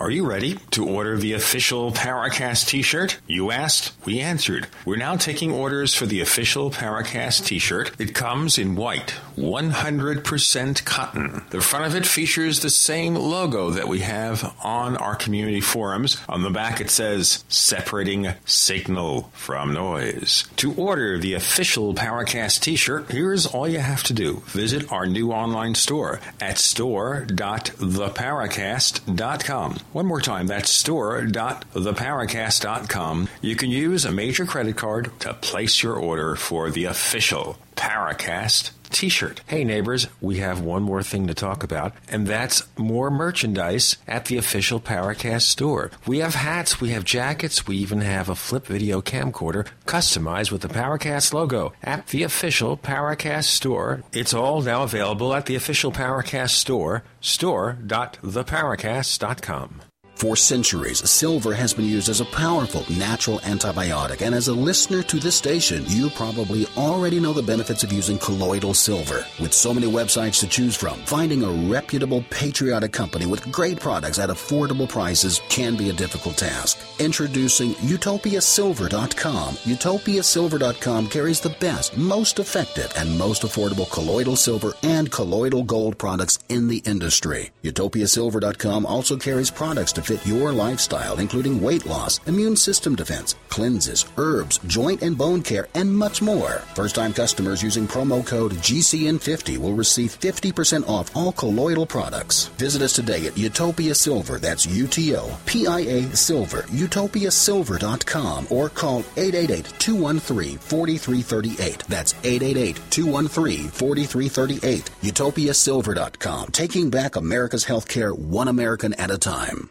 Go solar for cheap. Want to use solar power but the price is too high? Now you can build your own solar panels for less than $200 at 123cheapsolar.com. Don't laugh. We've sold over 45,000 solar do-it-yourself kits. Watch the step-by-step videos that even non-handyman types can use. We offer a 60-day money-back guarantee. Go to 123cheapsolar.com or call 800-713-0486. 800-713-0486. Reduce your foreign oil dependency when you go green with 123cheapsolar.com. Hi, this is Ted Anderson. Have you ever wondered why banks, stockbrokers, investment advisors won't talk about gold IRAs? They've been available since 1986, yet the financial industry won't recognize the value of gold for your retirement. Gold has outperformed paper investments, yet no word about IRAs. If you would like to have gold for your retirement, call 800 686 2237. Don't get left behind by rising inflation and low returns. Call 800 686 2237. Secure your future and call 1 800 686 2237.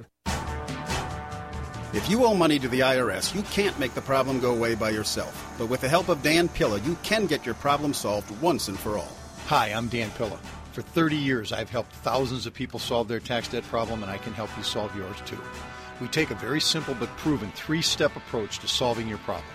First, we stabilize IRS collection actions so you don't have to worry about the IRS seizing your bank account or paycheck. Next, we build a comprehensive plan to get your tax debt reduced to the fullest extent possible, sometimes even completely eliminated. And finally, we work with you every step of the way to get your problem solved once and for all. Call us for a free consultation. Call 1 800 346 6829. We'll work together to get your problem solved guaranteed. Dan Pilla has been protecting taxpayers from the IRS for three decades, and he can help you too. Call us today at 800 346 6829. That's 800 34 No Tax. Are you tired of searching for great talk radio? Something more important. Search no more. We are the GCN Radio Network. You're in the Paracast. You never know what's going to happen next. A little bit later, we're going to ask your questions, listeners. Chris has been assembling the ones posted in our forums at forum.paracast.com. Chris O'Brien's the co host. I'm Gene Steinberg. You're in the Paracast. So, Rosemary, that's the kind of question here. What kind of society do the jinn have? Do they have separate tribes, nations, etc.? Do they have some kind of governing body? Policemen to protect against renegades from pulling mischief? Well, they, they do have organizations, and actually, I'm going to pass that back to Phil because he became very well acquainted with that when he was doing his Middle Eastern travels. Well, the jinn, um, you see, they have they have clans. They have a clan leader. Clan leader is responsible for all the families that belong to the clan. If a if a jinn in a family gets out of hand, the clan leader is responsible. He has to answer to a jinn king. Now, jinn have courts. They're made up of clan leaders. And if someone gets out of hand, breaks the jinn law, they have to go in front of the clan's courts and sentences passed upon them in whatever way. But there are renegade jinn. For example, in cases where a jinn, you see, the jinn they one of the reasons why some of them like to infiltrate into our world because they want to experience physical pleasures again. And sometimes a jinn may get out of hand and come into our world and be doing things that he's not supposed to be doing. He's not a renegade. He's not one of these outcasts who are psychotic that were that were exiled from from the jinn community. He's someone who's just curious, but he's breaking the jinn law, and that's not not to interact with human beings normally. And um, the jinn will not give his Prime name. directive, because, then, right? yeah, it's kind of like the jinn will not give his name and will try to hide who it is because if he find out it's a name and they find out he's a jinn, you could go and and try to contact the clan leader to have him punished. So he won't tell you his name and what clan he belongs to. He'll try to put on this facade about who he is. He could be an extraterrestrial, he could be an angel, he could be a demon or whatever. You know, he could be a childhood fantasy character or whatever. But they do answer to to to clan leaders. But there is the terrorists of the jinn that we focus in on the vengeful jinn. They were characterized as calling themselves the Red Jinn. Now these are people who do not follow any clans. They're out, they're they've been exiled from clans. They broke apart. They do not follow any jinn kings or any rules. They are like terrorists. They only follow Iblis they worship Iblis. They look at Iblis as sort of like a, a liberator, a freedom fighter who's trying to establish them back into the world where they belong to. And they, they look at it this way. Suppose you, you have this beautiful house and beautiful property, and then someone of a higher authority, let's say the government, comes in one day and says, You're out of your house and I'm putting somebody else in there and you're going to live in a smaller place down the road. I mean, you would look back at that house and say, "Boy, I worked so hard. That's my house, and I want it back." You see, this is the mentality as as, as some, some of these jinn think. They believe They in want- eminent domain, then. They they believe that it's their it it belongs to them. It was originally theirs, and that they want it back. And uh, but you see, there seems to be a higher authority, whether you want to call them, you know, ascended beings or whatever you angels or higher extraterrestrials or higher dimensional beings, whatever you want to call them. They seem to be afraid this is who they have to answer to. So one of the things in Islamic history is that the jinn infiltrate into our world trying to get human beings to destroy themselves so they could be held unaccountable for the destruction of the human race. And once the human race is gone, they can move back in. Chris, we've been assembling some questions here from our audience at forum.theparacast.com. You have those up? I do. Okay, let's start asking your questions, listeners. Now, here's the way it works. When we know in advance, and sometimes we don't know, we book a guest at the last minute. When we know far enough in advance that we're going to be recording a segment with a guest or two guests or more, we will try to post something in the question bank, which is at forum.theparacast.com. That's where you can ask questions of guests, and we ask them as Chris is going to do right now. Okay, this one comes from RJ Hark 00. I think he joined last month actually to the forum, and he has a very interesting uh, question that may spark, uh, I think, uh, an interesting answer. Have the researchers made a connection between the smokeless fire of the jinn and the burning bush episode in Exodus 3, I think it was chapter 3, verse 1, line 21?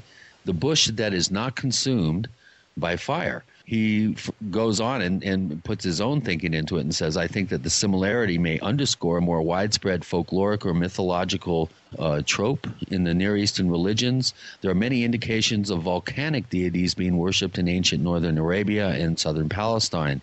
They may have looked into this already, but I thought it would be worth mentioning. So, could the jinn have been responsible in tricking Moses uh, with a burning bush? It sounds kind of plausible, I guess. Well, we do address that and um, the pillar of fire right. and the burning bush. And uh, it seems that the jinn have interacted with the human race throughout time in many different ways. It's very possible that some of these ancient gods that were thought to exist a long time ago in Babylon and and uh, Sumeria and so on, and some of the in Mesopotamia and some of the ancient areas, they could have been jinn. Okay, you do address that in the book, and that's uh, an interesting question. I think uh, someone is out there thinking on the uh, the forums. Here's another one. There is a belief that the incorrect practice or over practice of various styles of qigong, or you know, it's a form of yoga, can induce what has been called. I'm not sure how to pronounce this. Uh, Zuhorumo or Qigong. Uh, um, what is the word? Um, uh, I'm I'm kind of I am not, not going my to Chinese. get you out of this jam, Chris, because I do it worse than you would. okay, there is a belief that the incorrect practice of Qigong can induce what has been called Qigong disease, which is a form of induced psychosis. And I don't know where Alzo, our questioner, came up with this particular fact, but he said it is rumored to be caused by a jinn attaching themselves to the chi created by the inexperienced practitioner, in effect possessing the individual. So, in other words, I think the question is if you are an inexperienced practitioner of uh, a form of energy manipulation like Qigong, do, could that potentially open you up for possession of a jinn? Well, the, the jinn can possess people, and uh, they do so, like uh, Phil mentioned, to uh, experience physical pleasure. Uh, and I think that there are various ways the jinn can attach. Uh, I'd hesitate to put out an alarm that doing, um, you know, ener- energy and meditational practices could lead to to that. I think there would have to be something else involved for the jinn to latch on. Phil, maybe you have some other thoughts on that. Well, you know, I know for sure that um, there are certain um, meditation techniques used in the Middle East that were thought to attract jinn. And I mean, if you're if you're manipulating energy on a psychic level, it may be like a, a spotlight or shooting up a flare to attract the jinn to come to you. Um, now, jinn do possess people, but they don't enter the body they attach through the nervous central nervous system. They're they're afraid of being trapped inside the body, so they can experience everything that the body and the person experiences, but they can be separated from it.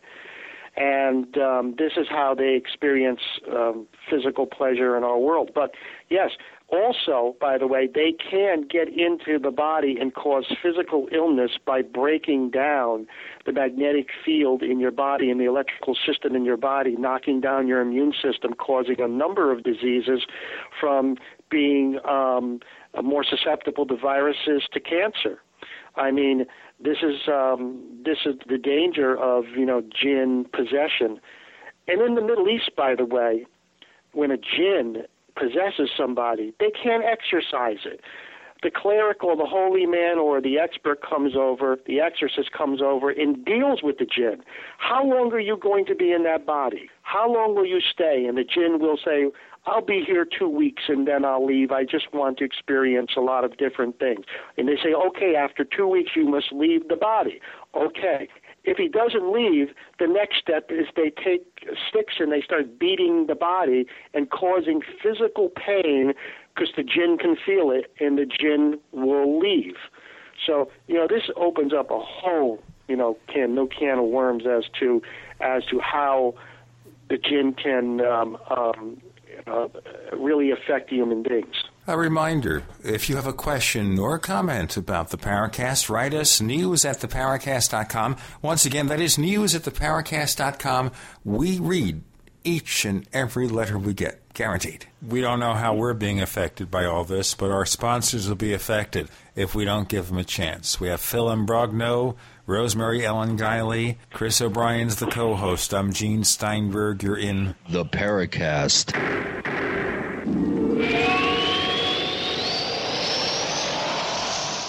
Hi, this is Ted Anderson. If you own an Apple iPhone and love to listen to your favorite programs on GCN, I've got good news for you. I'm proud to announce that GCN has a brand new iPhone app available for our dedicated listeners at GCNlive.com. Listen to your favorite hard hitting GCN programs live or on demand right on your iPhone. And the best part? The GCN iPhone app can be yours absolutely free. Download the iPhone app today by clicking on the banner at GCNlive.com. Again, that's GCNlive.com. Hi, this this is Ted Anderson. Have you ever wondered why banks, stockbrokers, investment advisors won't talk about gold IRAs? They've been available since 1986, yet the financial industry won't recognize the value of gold for your retirement. Gold has outperformed paper investments, yet no word about IRAs. If you would like to have gold for your retirement, call 800 686 2237. Don't get left behind by rising inflation and low returns. Call 800 686 2237. Secure your future and call 1 800 686 2237.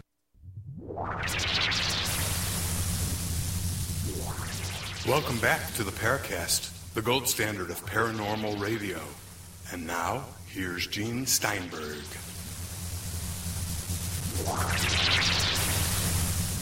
This is our final hour of dealing with the subject of vengeful jinn, and we're asking your questions of Rosemary Ellen Guiley and Phil Imbrogno. Chris O'Brien's the co-host. I'm Gene Steinberg. You're in the Paracast. Chris, you have some more questions from the forums. I do. Um, uh, before I go on to uh, forum questions, though, I, I do want to um, kind of dive in a little bit deeper about this connection between humans and jinn and whether these types of uh, connections can be induced by humans. There's a very interesting section in your book where you talk about um, Aleister Crowley and you talk about H.P. Lovecraft and, and other individuals that, that may have had some sort of inside knowledge that allows them to be in a position to inadvertently or by design uh, establish connection with jinn. And one interesting instance that you uh, you note in the book uh, occurred in December 1909 when uh, Aleister Crowley and Victor Neuburg, his assistant, were in Algeria and they went out into the desert to, to conduct rituals for the purpose of uh, accessing high level ethers, I guess, for the lack of a better term, in what was called in the 19th call of Enochian magic. Now, a lot of our skeptics, of course, are going to be rolling their eyes about this point, but um, having a a bit of a knowledge about ritual magic, and I know, uh, of course, Rosemary has uh, quite an extensive knowledge in this area. What do you think of the whole idea of actually manifesting uh, willfully uh, the jinn. And would you comment on this uh, very peculiar episode that Crowley and uh, Neuburg supposedly, allegedly went through, and now you know outside of Algeria? I think it is indeed possible to uh, to conjure up the jinn, and there are all sorts of magical procedures for this uh, in the Eastern world, uh, and some of these magical uh, incantations and uh, methodologies that infiltrated into the Western uh, magical system uh, can do the same. And these entities are not always called jinn, but they may be one and the same. And um, I couldn't help but notice uh, a lot of similarities to um, Lovecraft's work, uh, the old ones. Uh, I think that Lovecraft probably had some knowledge of the jinn, which he didn't formally uh, acknowledge, uh, that became embedded in his uh, what he said was a fictional work, the Necronomicon, but may in fact have uh, drawn on something uh, more real than that. Now, the the case with Aleister Crowley, um, he was in contact with very high level and very powerful entities, uh, which were called demons. But the term demon really doesn't necessarily mean a satanic agency bent on destroying the human soul. Uh, demons refer to a wide variety of, of entities that have the capability of uh, interacting and interfering with people. And that one episode in the desert Corin, where they uh, conjured up this demon Choronzon, the demon of the abyss, a very powerful entity. Crowley went into a trance, and his assistant Victor Neuburg was left inside the uh, magic circle, uh, the protection of the magic circle, the entity was conjured into the magic triangle. And in magic, this is a system set up to protect the uh, practitioner. The entity is sort of bound into this circle and can't, uh, or the triangle, and can't move into the circle but um, it managed through shape shifting and through um, invective uh, and and anger to breach the magic circle and attack uh, Neuburg. And the story is told that the two of them, the entity and Neuburg, actually physically wrestled. And uh, Neuburg was physically injured from this while uh, Aleister was in, in this trance um, situation. And eventually, uh, Victor quelled the entity and, and sent it back out. Um, it was said afterwards uh, that uh, Aleister Crowley was forever affected by this mentally that the the state of consciousness that he had to go into in order to uh, make contact with Choronzon had sort of rendered him uh, at least partially insane uh, for the rest of his life. And various interpretations were put on this that um, maybe uh, it was a projection and not an actual entity. Um, you have to allow for the fact that Aleister Crowley was an embellisher, you know, and he did seem to have genuine magic, magical talent, uh, and uh, but yet he he liked to be over the top too, and. Uh, but even if you take away that, even if you take away the um, the embroidery that's probably uh, in this story, you're still left with an encounter with this very powerful entity, which um, bears a lot of resemblance to jinn. Yeah, and I think Neuburg uh, was, you know, permanently affected by this. I think didn't he commit suicide, if I remember correctly, or I, think he he met some uh, pretty nasty ending, if I remember correctly. It's been a while since I visited that particular story, but uh, uh, it seems to me that uh, an encounter of that sort would leave a lasting impression, and so it, it wouldn't uh, it wouldn't surprise me at all if if this could be uh, you know part of why Crowley became so you know adamant about you know breaking the back of the Victorian age, basically. Um, it, this kind of leads us into another question, and, and that is. Uh, close encounter cases, such as the Betty and Barney case. Uh, of course, Betty and Barney Hill uh, in the early 60s, uh, one of the I guess, sort of linchpin abduction uh, scenarios, one of the first uh, that we have on record. Um, that's fairly well documented. Blowfish wants to know if uh, if there is some sort of connection between the abduction phenomenon uh, as it manifests in the modern day um, and the jinn. And we have kind of basically touched on this, but looking at it from a pure uh, field investigator point of view, do you think there are a, a percentage of cases uh, that are been lumped into the abduction scenario that are actually uh, some sort of contact with with with jinn? Oh, I think there are because uh, from the very early days of my investigation into the UFO phenomena, especially the abduction cases, you see that there are different types of abductions and contact that make that is taking place. And, you know, I'm not saying jinn are responsible for all the UFO abductions, but they may be responsible for a certain number. For example, you have abductions that seem to be extraterrestrial in nature. And of course, we don't know if they are or not for sure. But you also have these abductions that seem to be dimensional in nature, where the beings are almost reptilian in shape. They seem to change shape. They seem to abduct people by taking them through portals into, and then they're in a room, and so on. So all the abduction cases are not typical physical uh, Betty Hill sort of abductions. And by the way, Betty Hill I knew very well her very early abductions. When I first heard the original tapes that were played to me by John Fuller of the hypnotic session of Barney and Betty Hill, I mean, I was convinced right there in the 80s that, you know, they were alien abductions.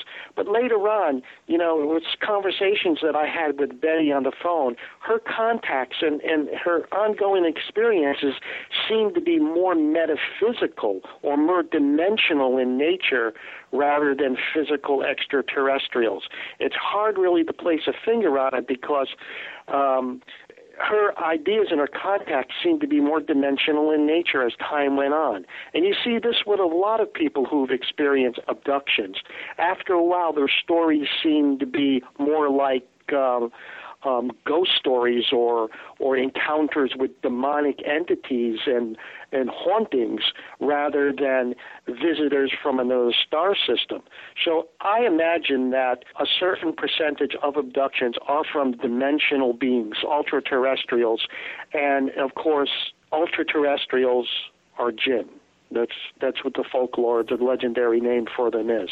The book is called The Vengeful Djinn. With us this evening, the authors, Rosemary Ellen Guiley and Philip Imbrogno, and we're tying a whole bunch of things together. The Jinn, UFO abductions, UFOs in general. I'm Gene Steinberg. The co-host is Chris O'Brien. You're in The Paracast.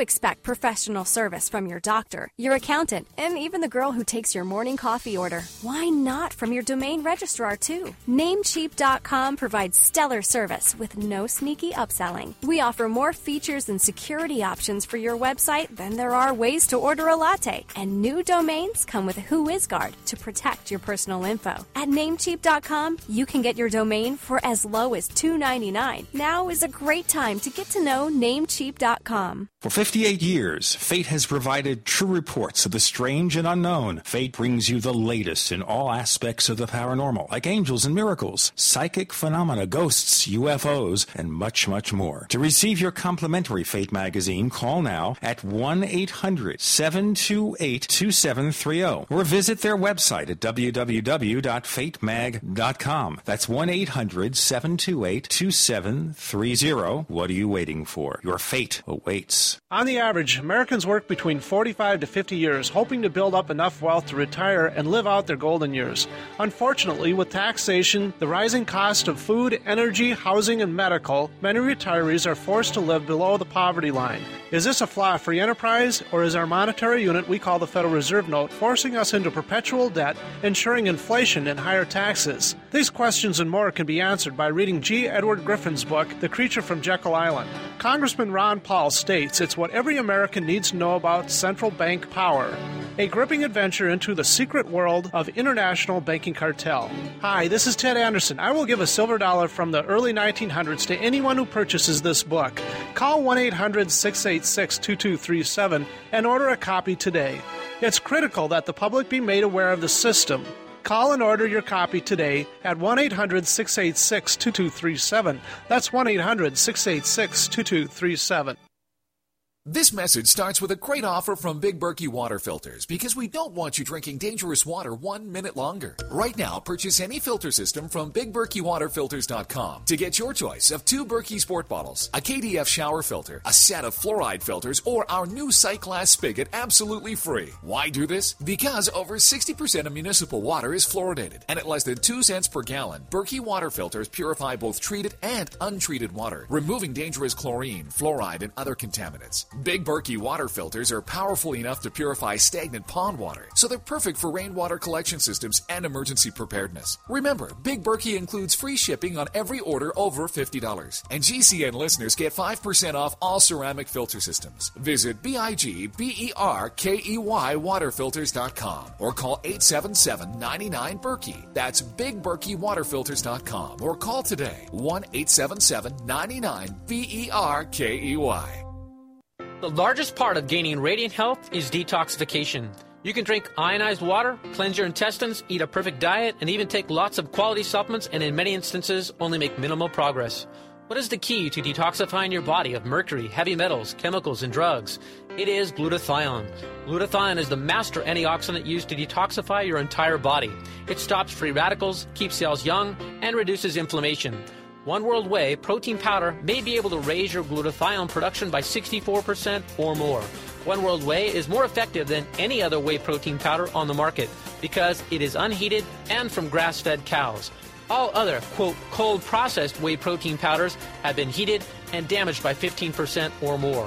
One World Whey comes in three delicious flavors. Call 888 988 3325. That's 888 988 3325. Or visit oneworldwhey.com. That's oneworld, W H E Y.com.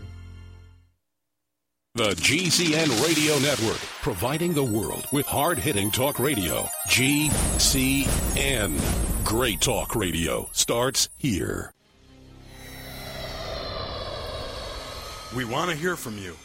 If you have a comment or question about the Paracast, send it to news at theparacast.com. That's news at theparacast.com. And don't forget to visit our famous Paracast community forums at forum.theparacast.com. Get in on all the action at forum.theparacast.com. We're back with Rosemary Ellen Guiley, Phil Imbrogno. The book is The Vengeful Djinn. And I had a question before we go on. Chris O'Brien asks some more responses from our forums, and that is this.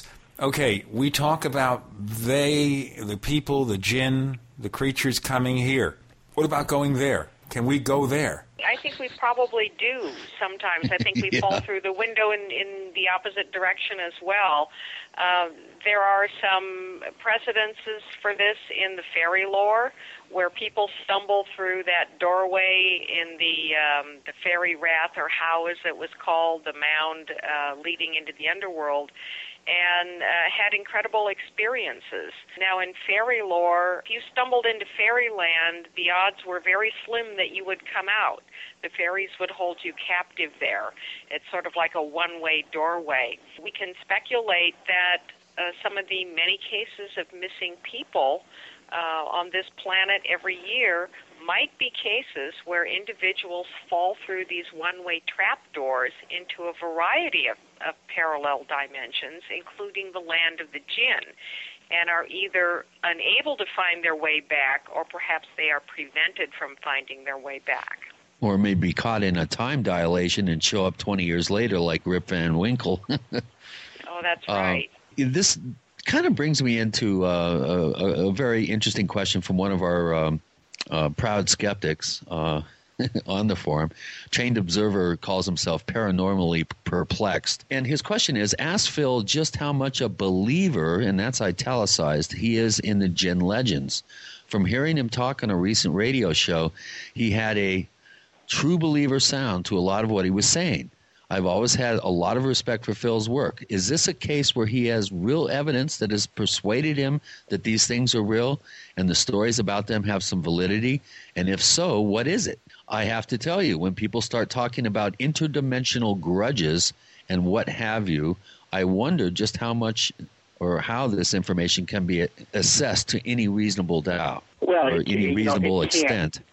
Yes, both. This is something that I'm working on to document. To answer that question, um, I don't believe in the mumbo jumbo of the jinn. You know, all the um, the Islamic stuff that's you know the magic and the Muslim stuff that goes back to the ancient Persian times with the magical rituals and all that. There, I'm a scientist, but I do believe that you know there is uh, all this phenomena manifesting into our reality And a great percentage of it is not just the pipe dreams of an overactive imagination of a bored society. People are experiencing something. People who didn't even care about paranormal phenomena are experiencing all of these different things.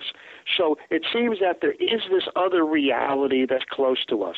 And there seems to be an intelligence in this other reality that's close to us.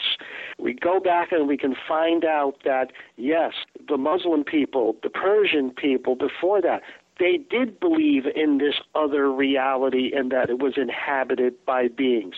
So I'm saying right now is that, you know, you have to open your mind to it. I'm presenting evidence and I'm presenting stories and evidence that I've acquired in the Middle East and Rosemary and I have done in a lot of our investigations into the jinn and attaching the folklore to modern times and even paranormal phenomena and the UFO phenomena with this idea of uh, dimensional beings in the multidimensional universe.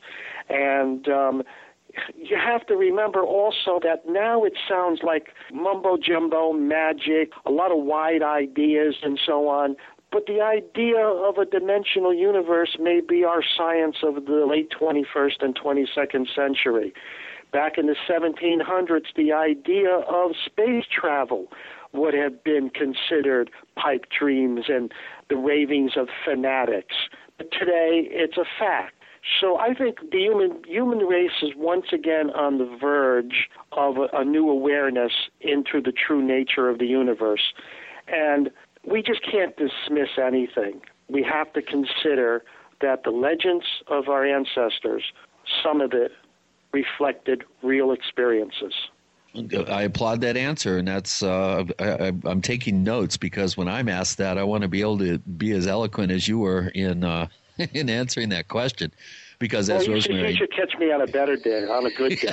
you know? that was good though, and as Rosemary knows uh, as well as uh, Gene, that by going out and being active in this field and you know exposing yourself to people that have had extraordinary experiences you really have to be as objective as possible and and the question is whether you believe in the jinn legends obviously you don't believe in them uh, by literal definition but boy you sure take into account that this is a cross cultural phenomenon in terms of various cultures have their own descriptions uh, that seem to be describing something very similar. So it, it's not something that you can just discount. I think it does give us a, uh, a leg up on an investigative process that we're that we're going through here. Another question that, that came up uh, in my mind has to do with uh, just the whole idea of what is the tipping point. The jinn obviously have not been able to, you know, going with the assumption that there is some reality behind this, they haven't gotten to a tipping point where they're able to manifest control you know, in a in a, a, a large way over humankind and human culture. But uh, what do you envision is the is sort of their goal in terms of trying to regain control of of Earth or this reality? What do you think it's going to take for them to actually get there? Is it the human race annihilating itself and they kind of win by default, or is there some proactive thing that they can do short of that to uh, to have control? I think there's two trains of thoughts with the jinn society. At one time, jinn interacted and coexisted with human beings on this planet. Each respected the other's space, so to speak, and, and there was some contact back and forth. I believe that um, some of the more established jinn hope that this is going to happen again someday but they have to wait to a point to until the human race reaches a certain level of understanding and development. Because right now we would consider them invaders. But there is another faction of jinn that only has one idea. The only way that they could come back into this world is get rid of the competitors and that's extinguish every human soul on this planet or knock down the population to a certain number and enslave us.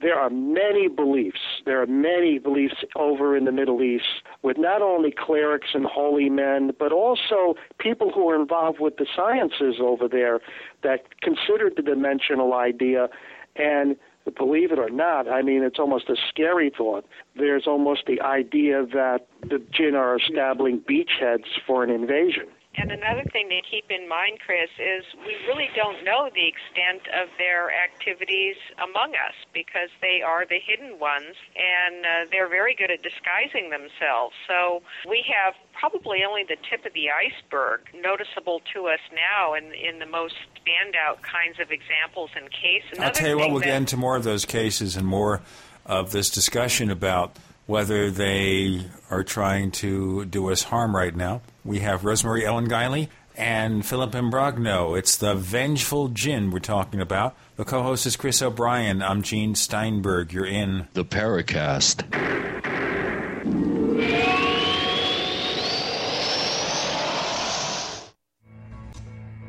Is there a secret UFO agenda? Do strange creatures from the darkest corners of the mind roam the earth? Is there evidence for mind control, time travel, or devious government conspiracies? Find out the inside scoop on the latest conspiracies, paranormal activity, and Fortean phenomena when you subscribe to Tim Beckley's Conspiracy Journal. It's jam packed with stories, special book and DVD promotions, and the best news it's absolutely free, sent right to your mailbox. Plus, a bonus free email newsletter sent out every Friday. Simply send an email with your name and address to Mr. UFO at webtv.net. That's Mr. UFO at webtv.net. Find out what they don't want you to know.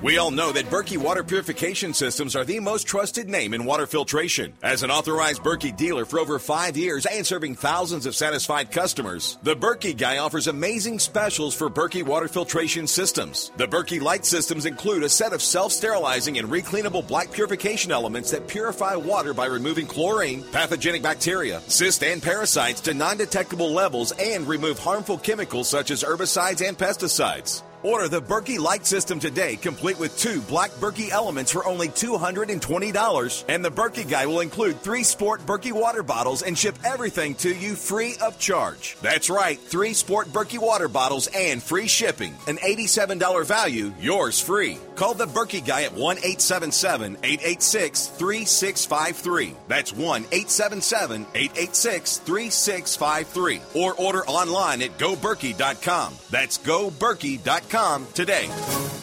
There's mounting evidence suggesting that there are people, governments, corporations, and whole professions intent on short circuiting humanity's well being. GMO, food legislation protecting big agriculture, the attempted elimination of vitamins and alternative medicines, it seems their hand has been tipped. They want to dictate your health, wealth, and your longevity.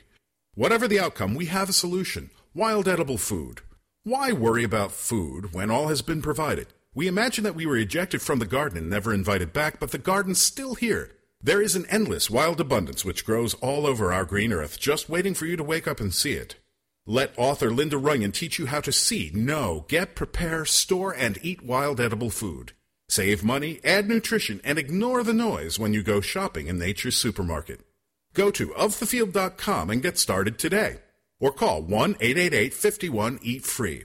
That's ofthefield.com or call 1 888 51 Eat Free and begin to see a different world. Extend your life with Extendovite.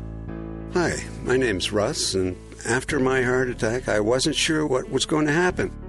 I needed to keep on working, but now it's becoming a problem. I heard about these garlic cayenne drops and hoped it would help me. Well, I've been taking them for about four months, and the way I'm feeling now, I can see how I just might make it to retirement. Thanks to Extendovite. My name's Don Wiskin, and I want you to know Extendovite works. If you're looking for more energy or just want to be as healthy as you can, now is the time to join the growing list of real people benefiting from Extendovite. To order, call 1 877 928 8822. That's 1 877 928 8822 or visit our website at heartdrop.com. Extend your life with Extendovite. America's number one source for independent talk radio for over a decade. We are the GCN Radio Network.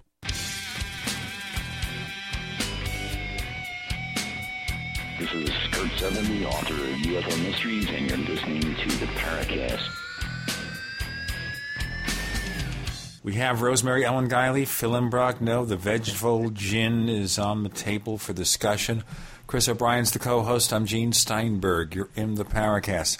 Now, Rosemary, you had started this discussion about things they might be doing to do us harm. Do you think any of the conflicts we see around the world are caused not by our own warring nations or tribes, but by them? It's certainly possible, and we've collected some cases uh, that we also think are the tip of an iceberg uh, in terms of returning American servicemen from the Middle East who are uh, seem to be coming home with jinn attachments.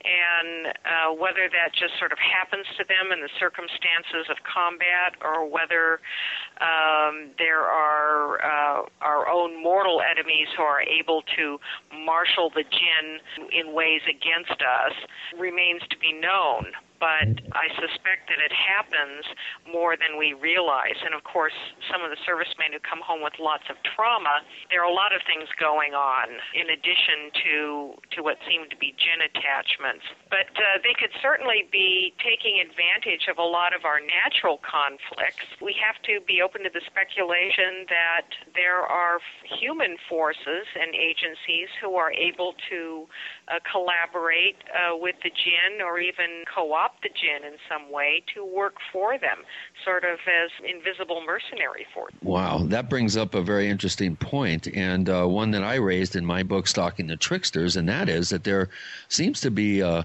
kind of a school of thought in the Middle East that you know this Western aggression uh, that appears to be going on as we speak right now. Look at Libya. Western aggression in the Middle East may be jinn inspired. Uh, I think that there's, let's put it this way. I think that uh, I, it wouldn't uh, surprise me if a fair number of people in the Middle East that that believe in the jinn and have a you know a deeper understanding of the concept uh, than we do in the West would equate jinn activity to uh, you know the type of uh, political strife that uh, has been instigated by the Western powers in the Middle East. Uh, now, I know that's an overly simplistic uh, kind of hypothesis, but what do you think of that? I mean, Phil, you were over there. Do you know people in the Middle East think that there's somehow a jinn influence uh, on American foreign policy there?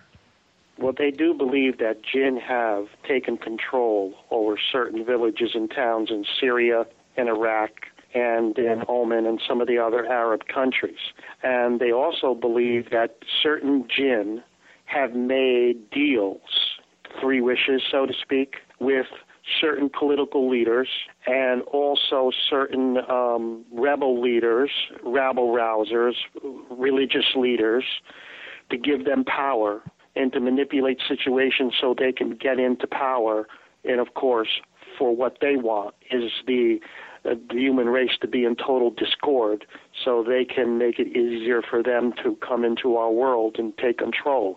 So you have all of these stories, and then you have all of these other strange stories about jinn entering our dimension and the government trying to capture one, the governments of the world.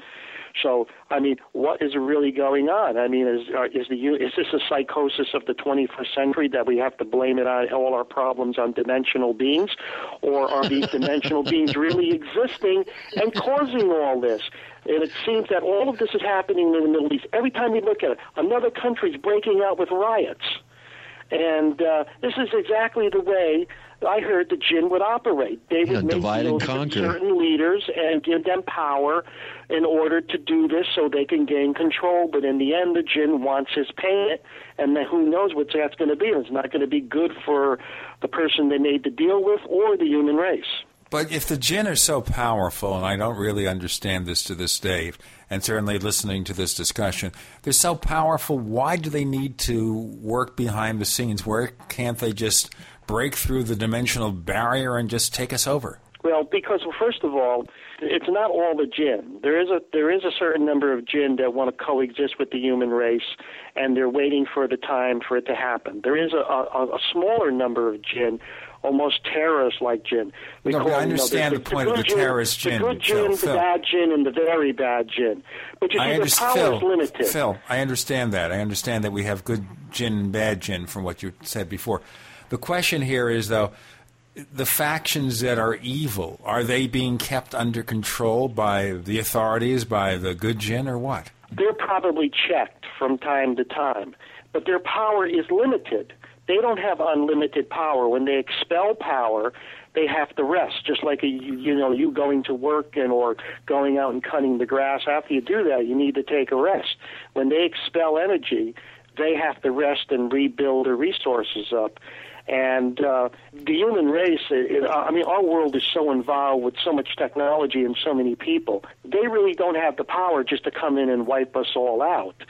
They have to do it. They're coming in and they're doing it through our own. Plus, they're being checked. So that they don't have limitless power, but they have more power than human beings do, and they do have power, but it's it has a limit to it. Okay, now, the good jinn, the ones who want to coexist with humans, where do we reach the point where that can happen? Do we have to get all the tribes, the warring tribes on this planet, to be a little bit more cooperative before that happens? What? I would think that uh, they're waiting for a point. See, uh, according to the ancient beliefs, jinn are afraid of humans, and humans were afraid of jinn. One of the things they're afraid of is that human beings are very violent and they're unpredictable. And um, the jinn see this aggression as sooner or later human beings enslaving them again. And um, so there's, there's there's a distrust between humans and jinn, and of course they're lost in our legend, so no people don't think about them anymore. But most jinn still remember humans, and they still distrust them. But you have to remember, there are probably also many jinn who have never encountered humans. To them, humans are just a legend. They don't believe in us, and we don't believe in Yeah, them. we don't believe in that. We don't believe in you. Good But, point. you know, I mean, Chris, any So, more you know, it's like questions from the double-edged forums? Yeah, go ahead, Phil. Sorry, uh, we cut you off there. Go ahead. Yeah, finish Oh, it no, up, I'm Phil, and saying, then we'll ask the questions. Go ahead. Yeah, it's like a double-edged sword. You know, I mean, you know, you, you have to take into account that you know the psyche of the human race and the psyche of the gender, both free-willed beings. Throughout the ages, they have grown this distrust for each other, and um, and there is a faction of jinn. I I really don't call them the good. They're the indifferent. They're hoping one day that they can coexist with human beings once again, and and there is and there is certain number of jinn that would destroy them. I mean, if if if a certain number of jinn came into our world with their power and everything, don't you think that certain governments of the world would try to exploit them? Yeah.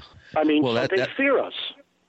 Well, th- that leads me to to Philip Dean's question, and, and we kind of touched on this before, but uh, could you ask Phil if he thinks the military units assigned to track or capture the jinn have had any success? In other words, have they ever captured a jinn? Also, is this just confined to uh, U.S. activity? I think you answered that before by saying that the Saudis were were implicated in in uh, at least those two instances that you cited about about military units showing up uh, uh, during a jinn sighting. Uh, but do you think that there has been any success in this regard? And and what would be the motivation, do you think, for uh, the U.S. to be going over to the Middle East uh, trying to capture a jinn? I just want to point out before we get started here that we're about to break for our final break for the session, so hold that answer about whether we have captured a jinn and where would they be. Are they being kept on ice? Is it kind of like the legends of Roswell? Gets to be very interesting. The forums we keep mentioning on the show where we're asking all those questions, that's forum.paracast.com. That's forum.paracast.com. It's very easy to join up. You give yourself a unique username, then you can participate. And when we have the question bank feature for an upcoming guest, you can ask the questions, and we try to get to most of them. Sometimes we have too many questions, but we do our best.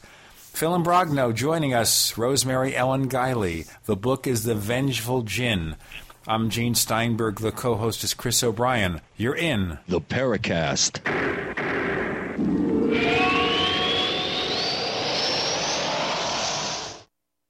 Graphic Converter is the image manipulation tool for the rest of us. It does not use any database. You get full control of all your files. Want to view the images of a folder? Drag it into Graphic Converter and a powerful browser opens up to show your image files. You could use it for slideshows. You could use it to import images from digital cameras or from scanners. Need to do some image editing? You can do that too in Graphic Converter. Also print catalogs. Convert from so many formats I can't even list them. Download now to see if Graphic Converter is good for you, like one and a half million other users. Guess what? You could save money when you buy Graphic Converter. Use the coupon code Night Owl. Use the coupon code Night Owl to get a special price for Graphic Converter. Go to lemkesoft.com. That's L E M K E soft.com. Lemkesoft.com. L E M K E soft.com. The food storage industry leader has done it again. Introducing FDG clubs and survival bucks from the Freeze Dry Guy. For over 39 years, the Freeze Dry Guy has served various government agencies and the private sector with the finest in storable foods and emergency rations. If you've wanted to build emergency food supplies but couldn't afford it, now you can. Go to freezedryguy.com, click on products, and look for the Freeze Dry Guy clubs to pay as you go. Now you can build food storage without going into debt. Choose from a payment range of $95 to $450 per month. Our clubs work with everyone's budget. Plus, when you join Freeze Dry Guy clubs, you'll get additional rewards. For example, this month get 10% back in survival bucks on all purchases in the Freeze Dry Guy product line, plus free shipping within the lower 48 states on any order amount. Hurry, go to freezedryguy.com or call 866 404 3663. That's freezedryguy.com or call 866 404 3663. The Freeze Dry Guy, the best you can buy. If you owe the IRS money you can't pay, then listen carefully because you already know that the problem won't go away by itself. You can get help today from the leading tax expert in the country, Dan Pilla. Hi, I'm Dan Pilla. The IRS isn't going to just forget about you. Right now, the IRS is hiring thousands of tax collectors to go after delinquent accounts just like yours. That's why you need to take action today, and I can help. I take a simple but proven approach to solving your tax debt problem. First, I stabilize collections so you don't have to worry about wage and bank levies. Next, I build a detailed plan to get your debt reduced to the fullest extent possible, sometimes even eliminated. Finally, I work with you every step of the way to get your problem solved once and for all. So call now for a free consultation. Call 1 800 346 6829. Dan Pilla will solve your tax problem, guaranteed. He's helped thousands of people and he can help you too. Call us today at 800 346 6829. That's 800 34 No Tax. How well and how fast does Heart and Body Extract work to improve blood circulation? Listen. My name is Ellis, and I am 66 years old, and I live in Jacksonville, Florida. Two years ago, I was diagnosed as having clogged arteries. I had 70% blockage in one artery leading to my heart. They wanted me to go on Plavix, but I refused, knowing the negative side effects. Heart and Body Extract is a unique balance, synergy, and proportion of herbs reaching from head to toe at maximum absorption around 95% at the cellular level. Within the first month, I felt a dramatic difference. The heaviness in my legs was reduced, and within two months, I felt completely normal. Your natural organic herbal formula for heart health is Heart and Body Extract. Heart and Body Extract comes with a 100% ironclad money back guarantee. Details at hbextract.com or call 866 295 5305 for Heart and Body Extract. Call 866 295 5305. 866 295 5305 for Heart and Body Extract. Are you tired of searching for great talk radio? Something more important. Search no more. We are the GCN Radio Network.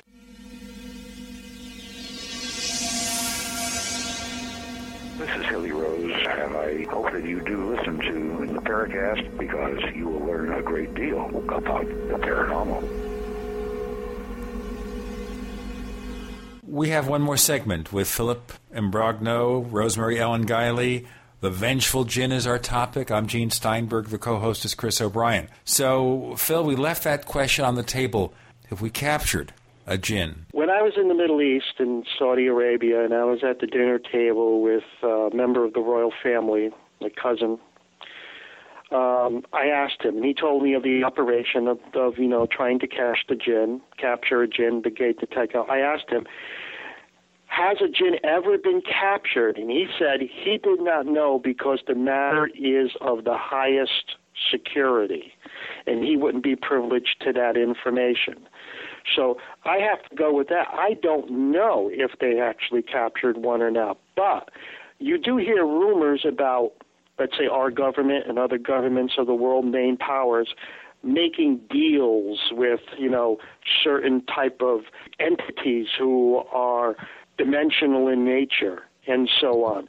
So Faustian it bargains. May be, it may be possible that you know the, the governments of the some governments of the world, some leaders of the world have made deals with them and had communication with them, but whether or not they've actually captured one and have one on ice, I couldn't tell you.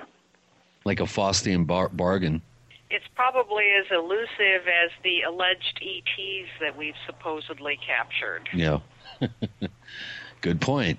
Well, uh, I have another question here. I, I happened to post a very interesting article written by um, uh, uh, kind of a bit of a rabble rouser in the UFO field, Ant- Anthony Bragalia.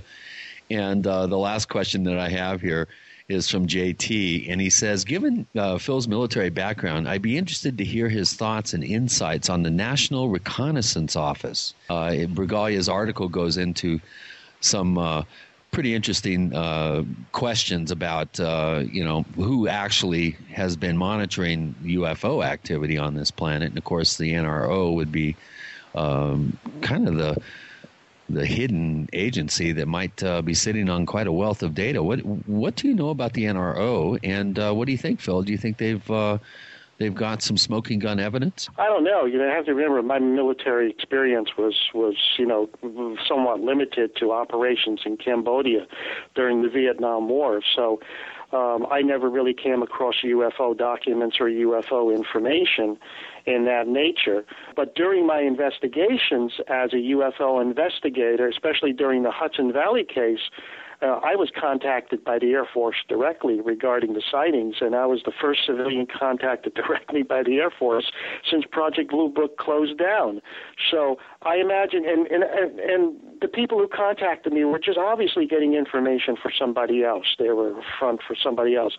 So uh, you know, I see a certain aspect of the government, and the government's a big word, but there are probably uh, very, very you know small units of uh, of operations that uh, uh, are in the government uh, collecting information on UFOs. That, that that's obvious from the contacts that I've, I've had over the years with uh, people from the NSA and the CIA and so on. And uh, some of my investigations that I've run into brick walls and actually uh, been threatened at times, um, telling me to back off, especially when I was investigating the sightings at the Indian Point nuclear reactor in Buchanan, New York, where the sightings were verified. Uh, I was told to back down. So there are very strong arms in in the United States government that are, are monitoring this. Okay, well, that's it for uh, my questions, Gene, in, in terms of our forum uh, uh, posters. Well, I'm going to ask you folks because we have a few minutes left. Rosemary or Phil, either one of you can answer this question, which is where should we go in terms of scientific investigation to try to get more information about this? Because obviously, if we have creatures from another dimension who want to take over, want to interact with us and do us harm, we've got to do something to combat that. So, Rosemary, Phil, who wants to answer that? What do we do? Well, one thing that we can do, and Phil can ad- address this from a scientific perspective. First of all, we have to have information and knowledge, which is one of the reasons why we wrote the book to inform people what we think is going on.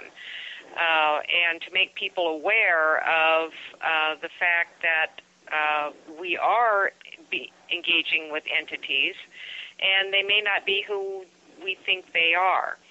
Um, we have been working on some equipment that uh, Phil has been very innovative with in, in developing in terms of um, trying to identify the places where these entities are most likely to manifest and how we can communicate with them.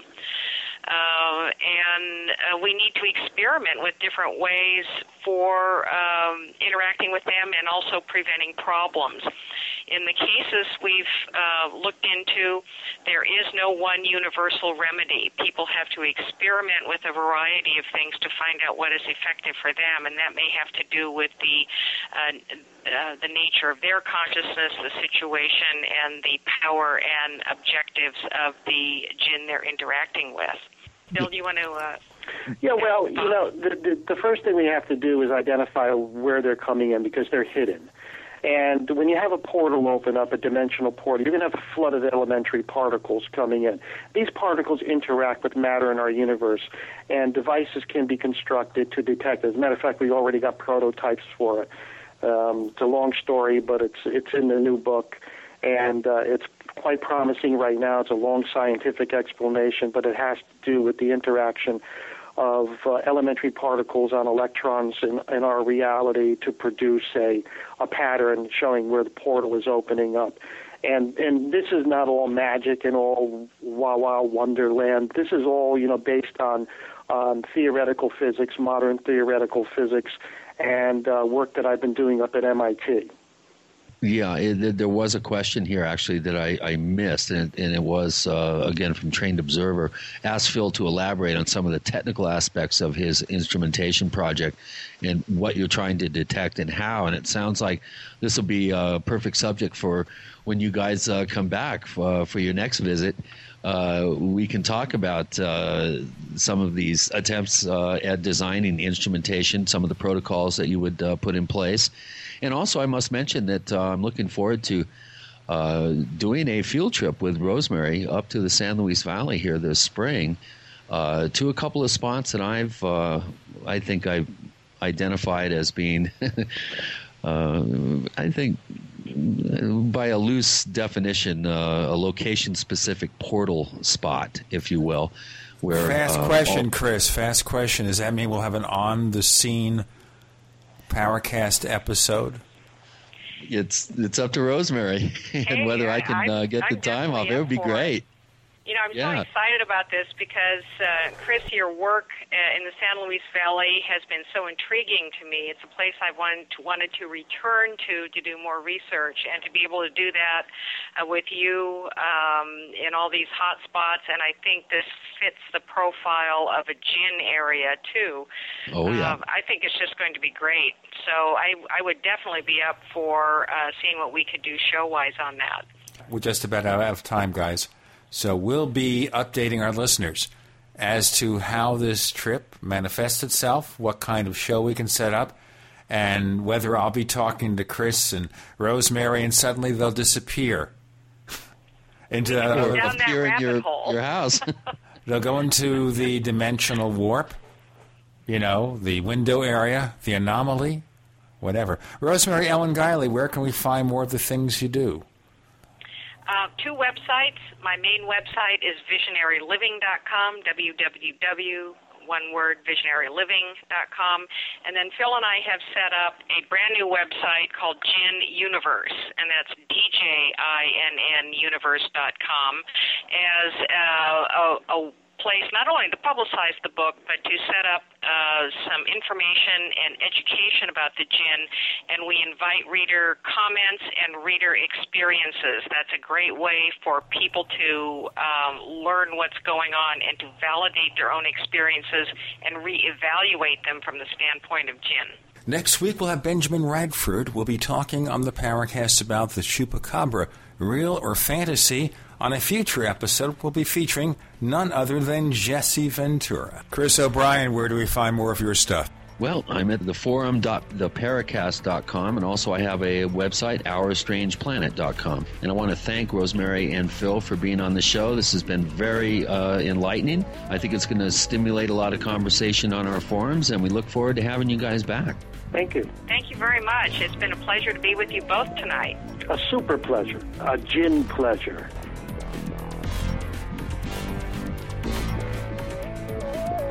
Paracast is a copyrighted presentation of Making the Impossible Incorporated.